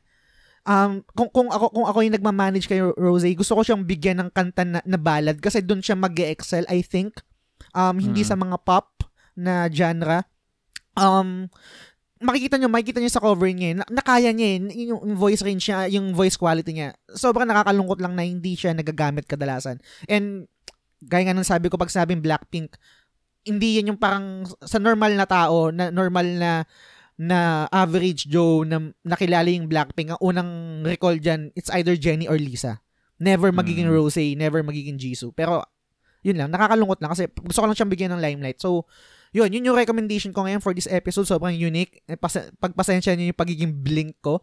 Um, foreshadowing na rin to ng magiging side quest namin sa future which is Blackpink. Blackpink So, in your area. Yo, yun. So, yun. Yun yung recommendation ko. Si Rosé ng Blackpink. Mga cover yan, niya. si Boris Ro- at si ano, si, si Boris Rosie, at si, si Rosie. yan, i, i- ano niya sa mga, salpak niya sa mga playlist niya sa YouTube and whatnot. Pero, question lang, ito bang Rosie, ito ba yung magaling mag-gitara sa kanila?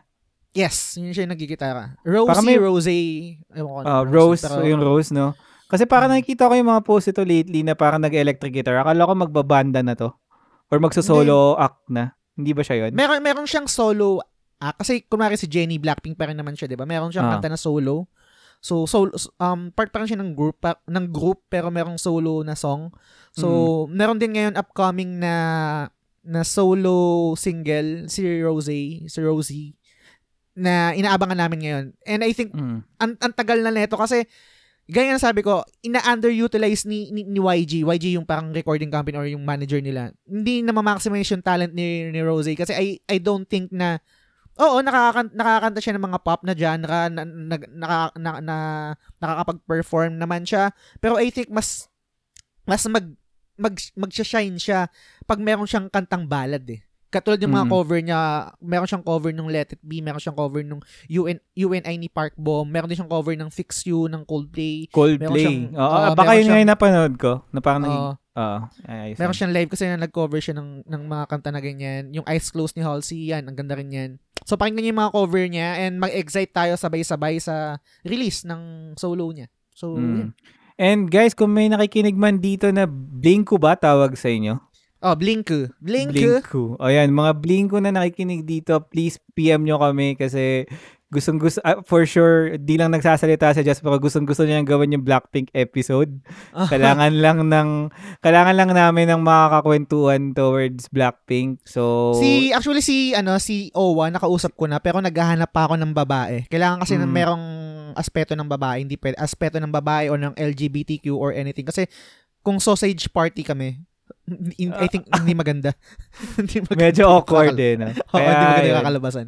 So, may kilala kayo na fan ng Blink, Blink, Blink 182 tuloy ng ah, Blackpink, yan, Yes, please yes. message nyo kami para masimulan na tong side quest. Kasi tagal na rin namin din nag-side quest eh. So, yes, sir.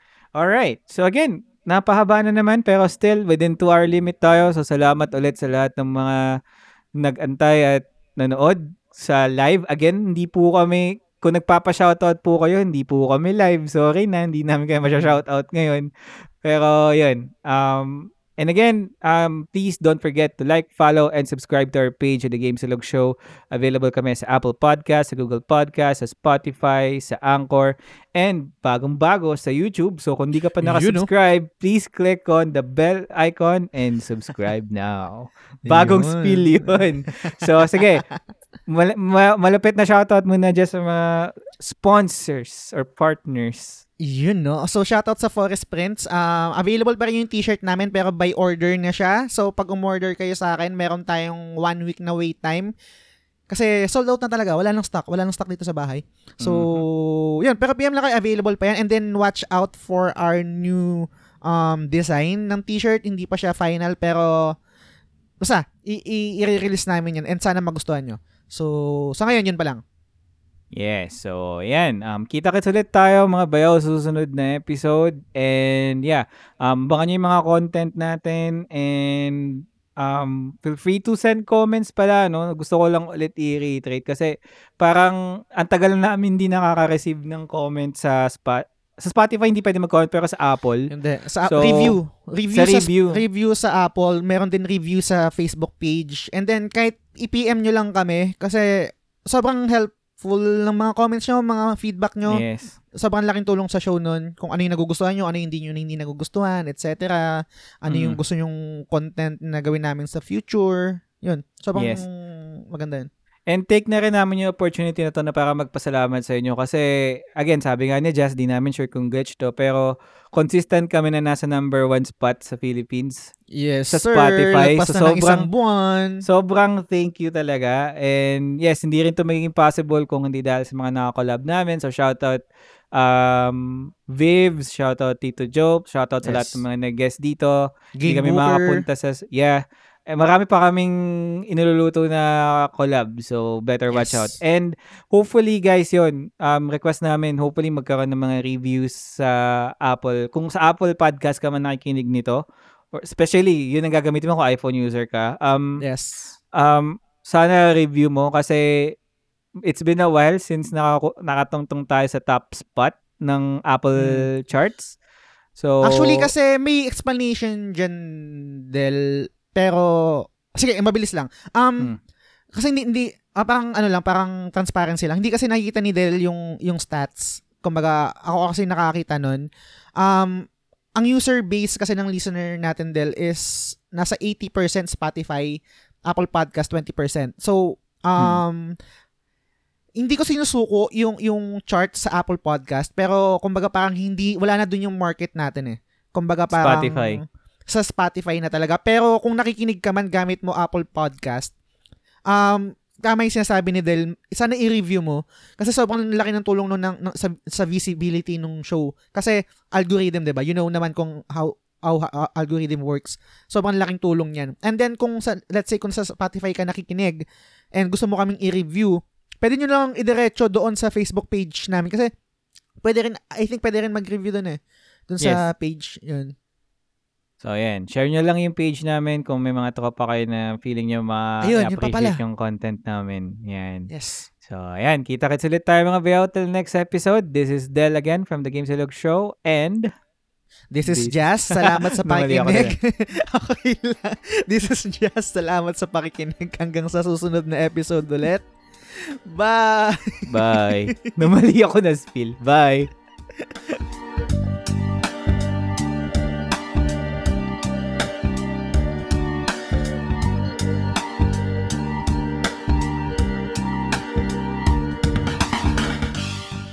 Game Silog Show ay kwentuhan podcast about video games. Available ito sa lahat ng platform tulad ng iTunes, Spotify at Google Podcast. Every Monday ang bawat episode. Well, depende sa schedule namin ni Del. Kung nagustuhan nyo ang episode na to, sana i-review nyo sa iTunes at sa Facebook. Kung hindi naman, okay lang, i-review nyo pa rin. Kung meron kayong opinion, suggestion, or trip nyo lang mag-share ng thoughts sa kahit anong bagay, punta ka lang sa at The Game Silog Show sa Facebook at sa Instagram. So yun, salamat sa pakikinig hanggang sa susunod na episode ulit. Bye!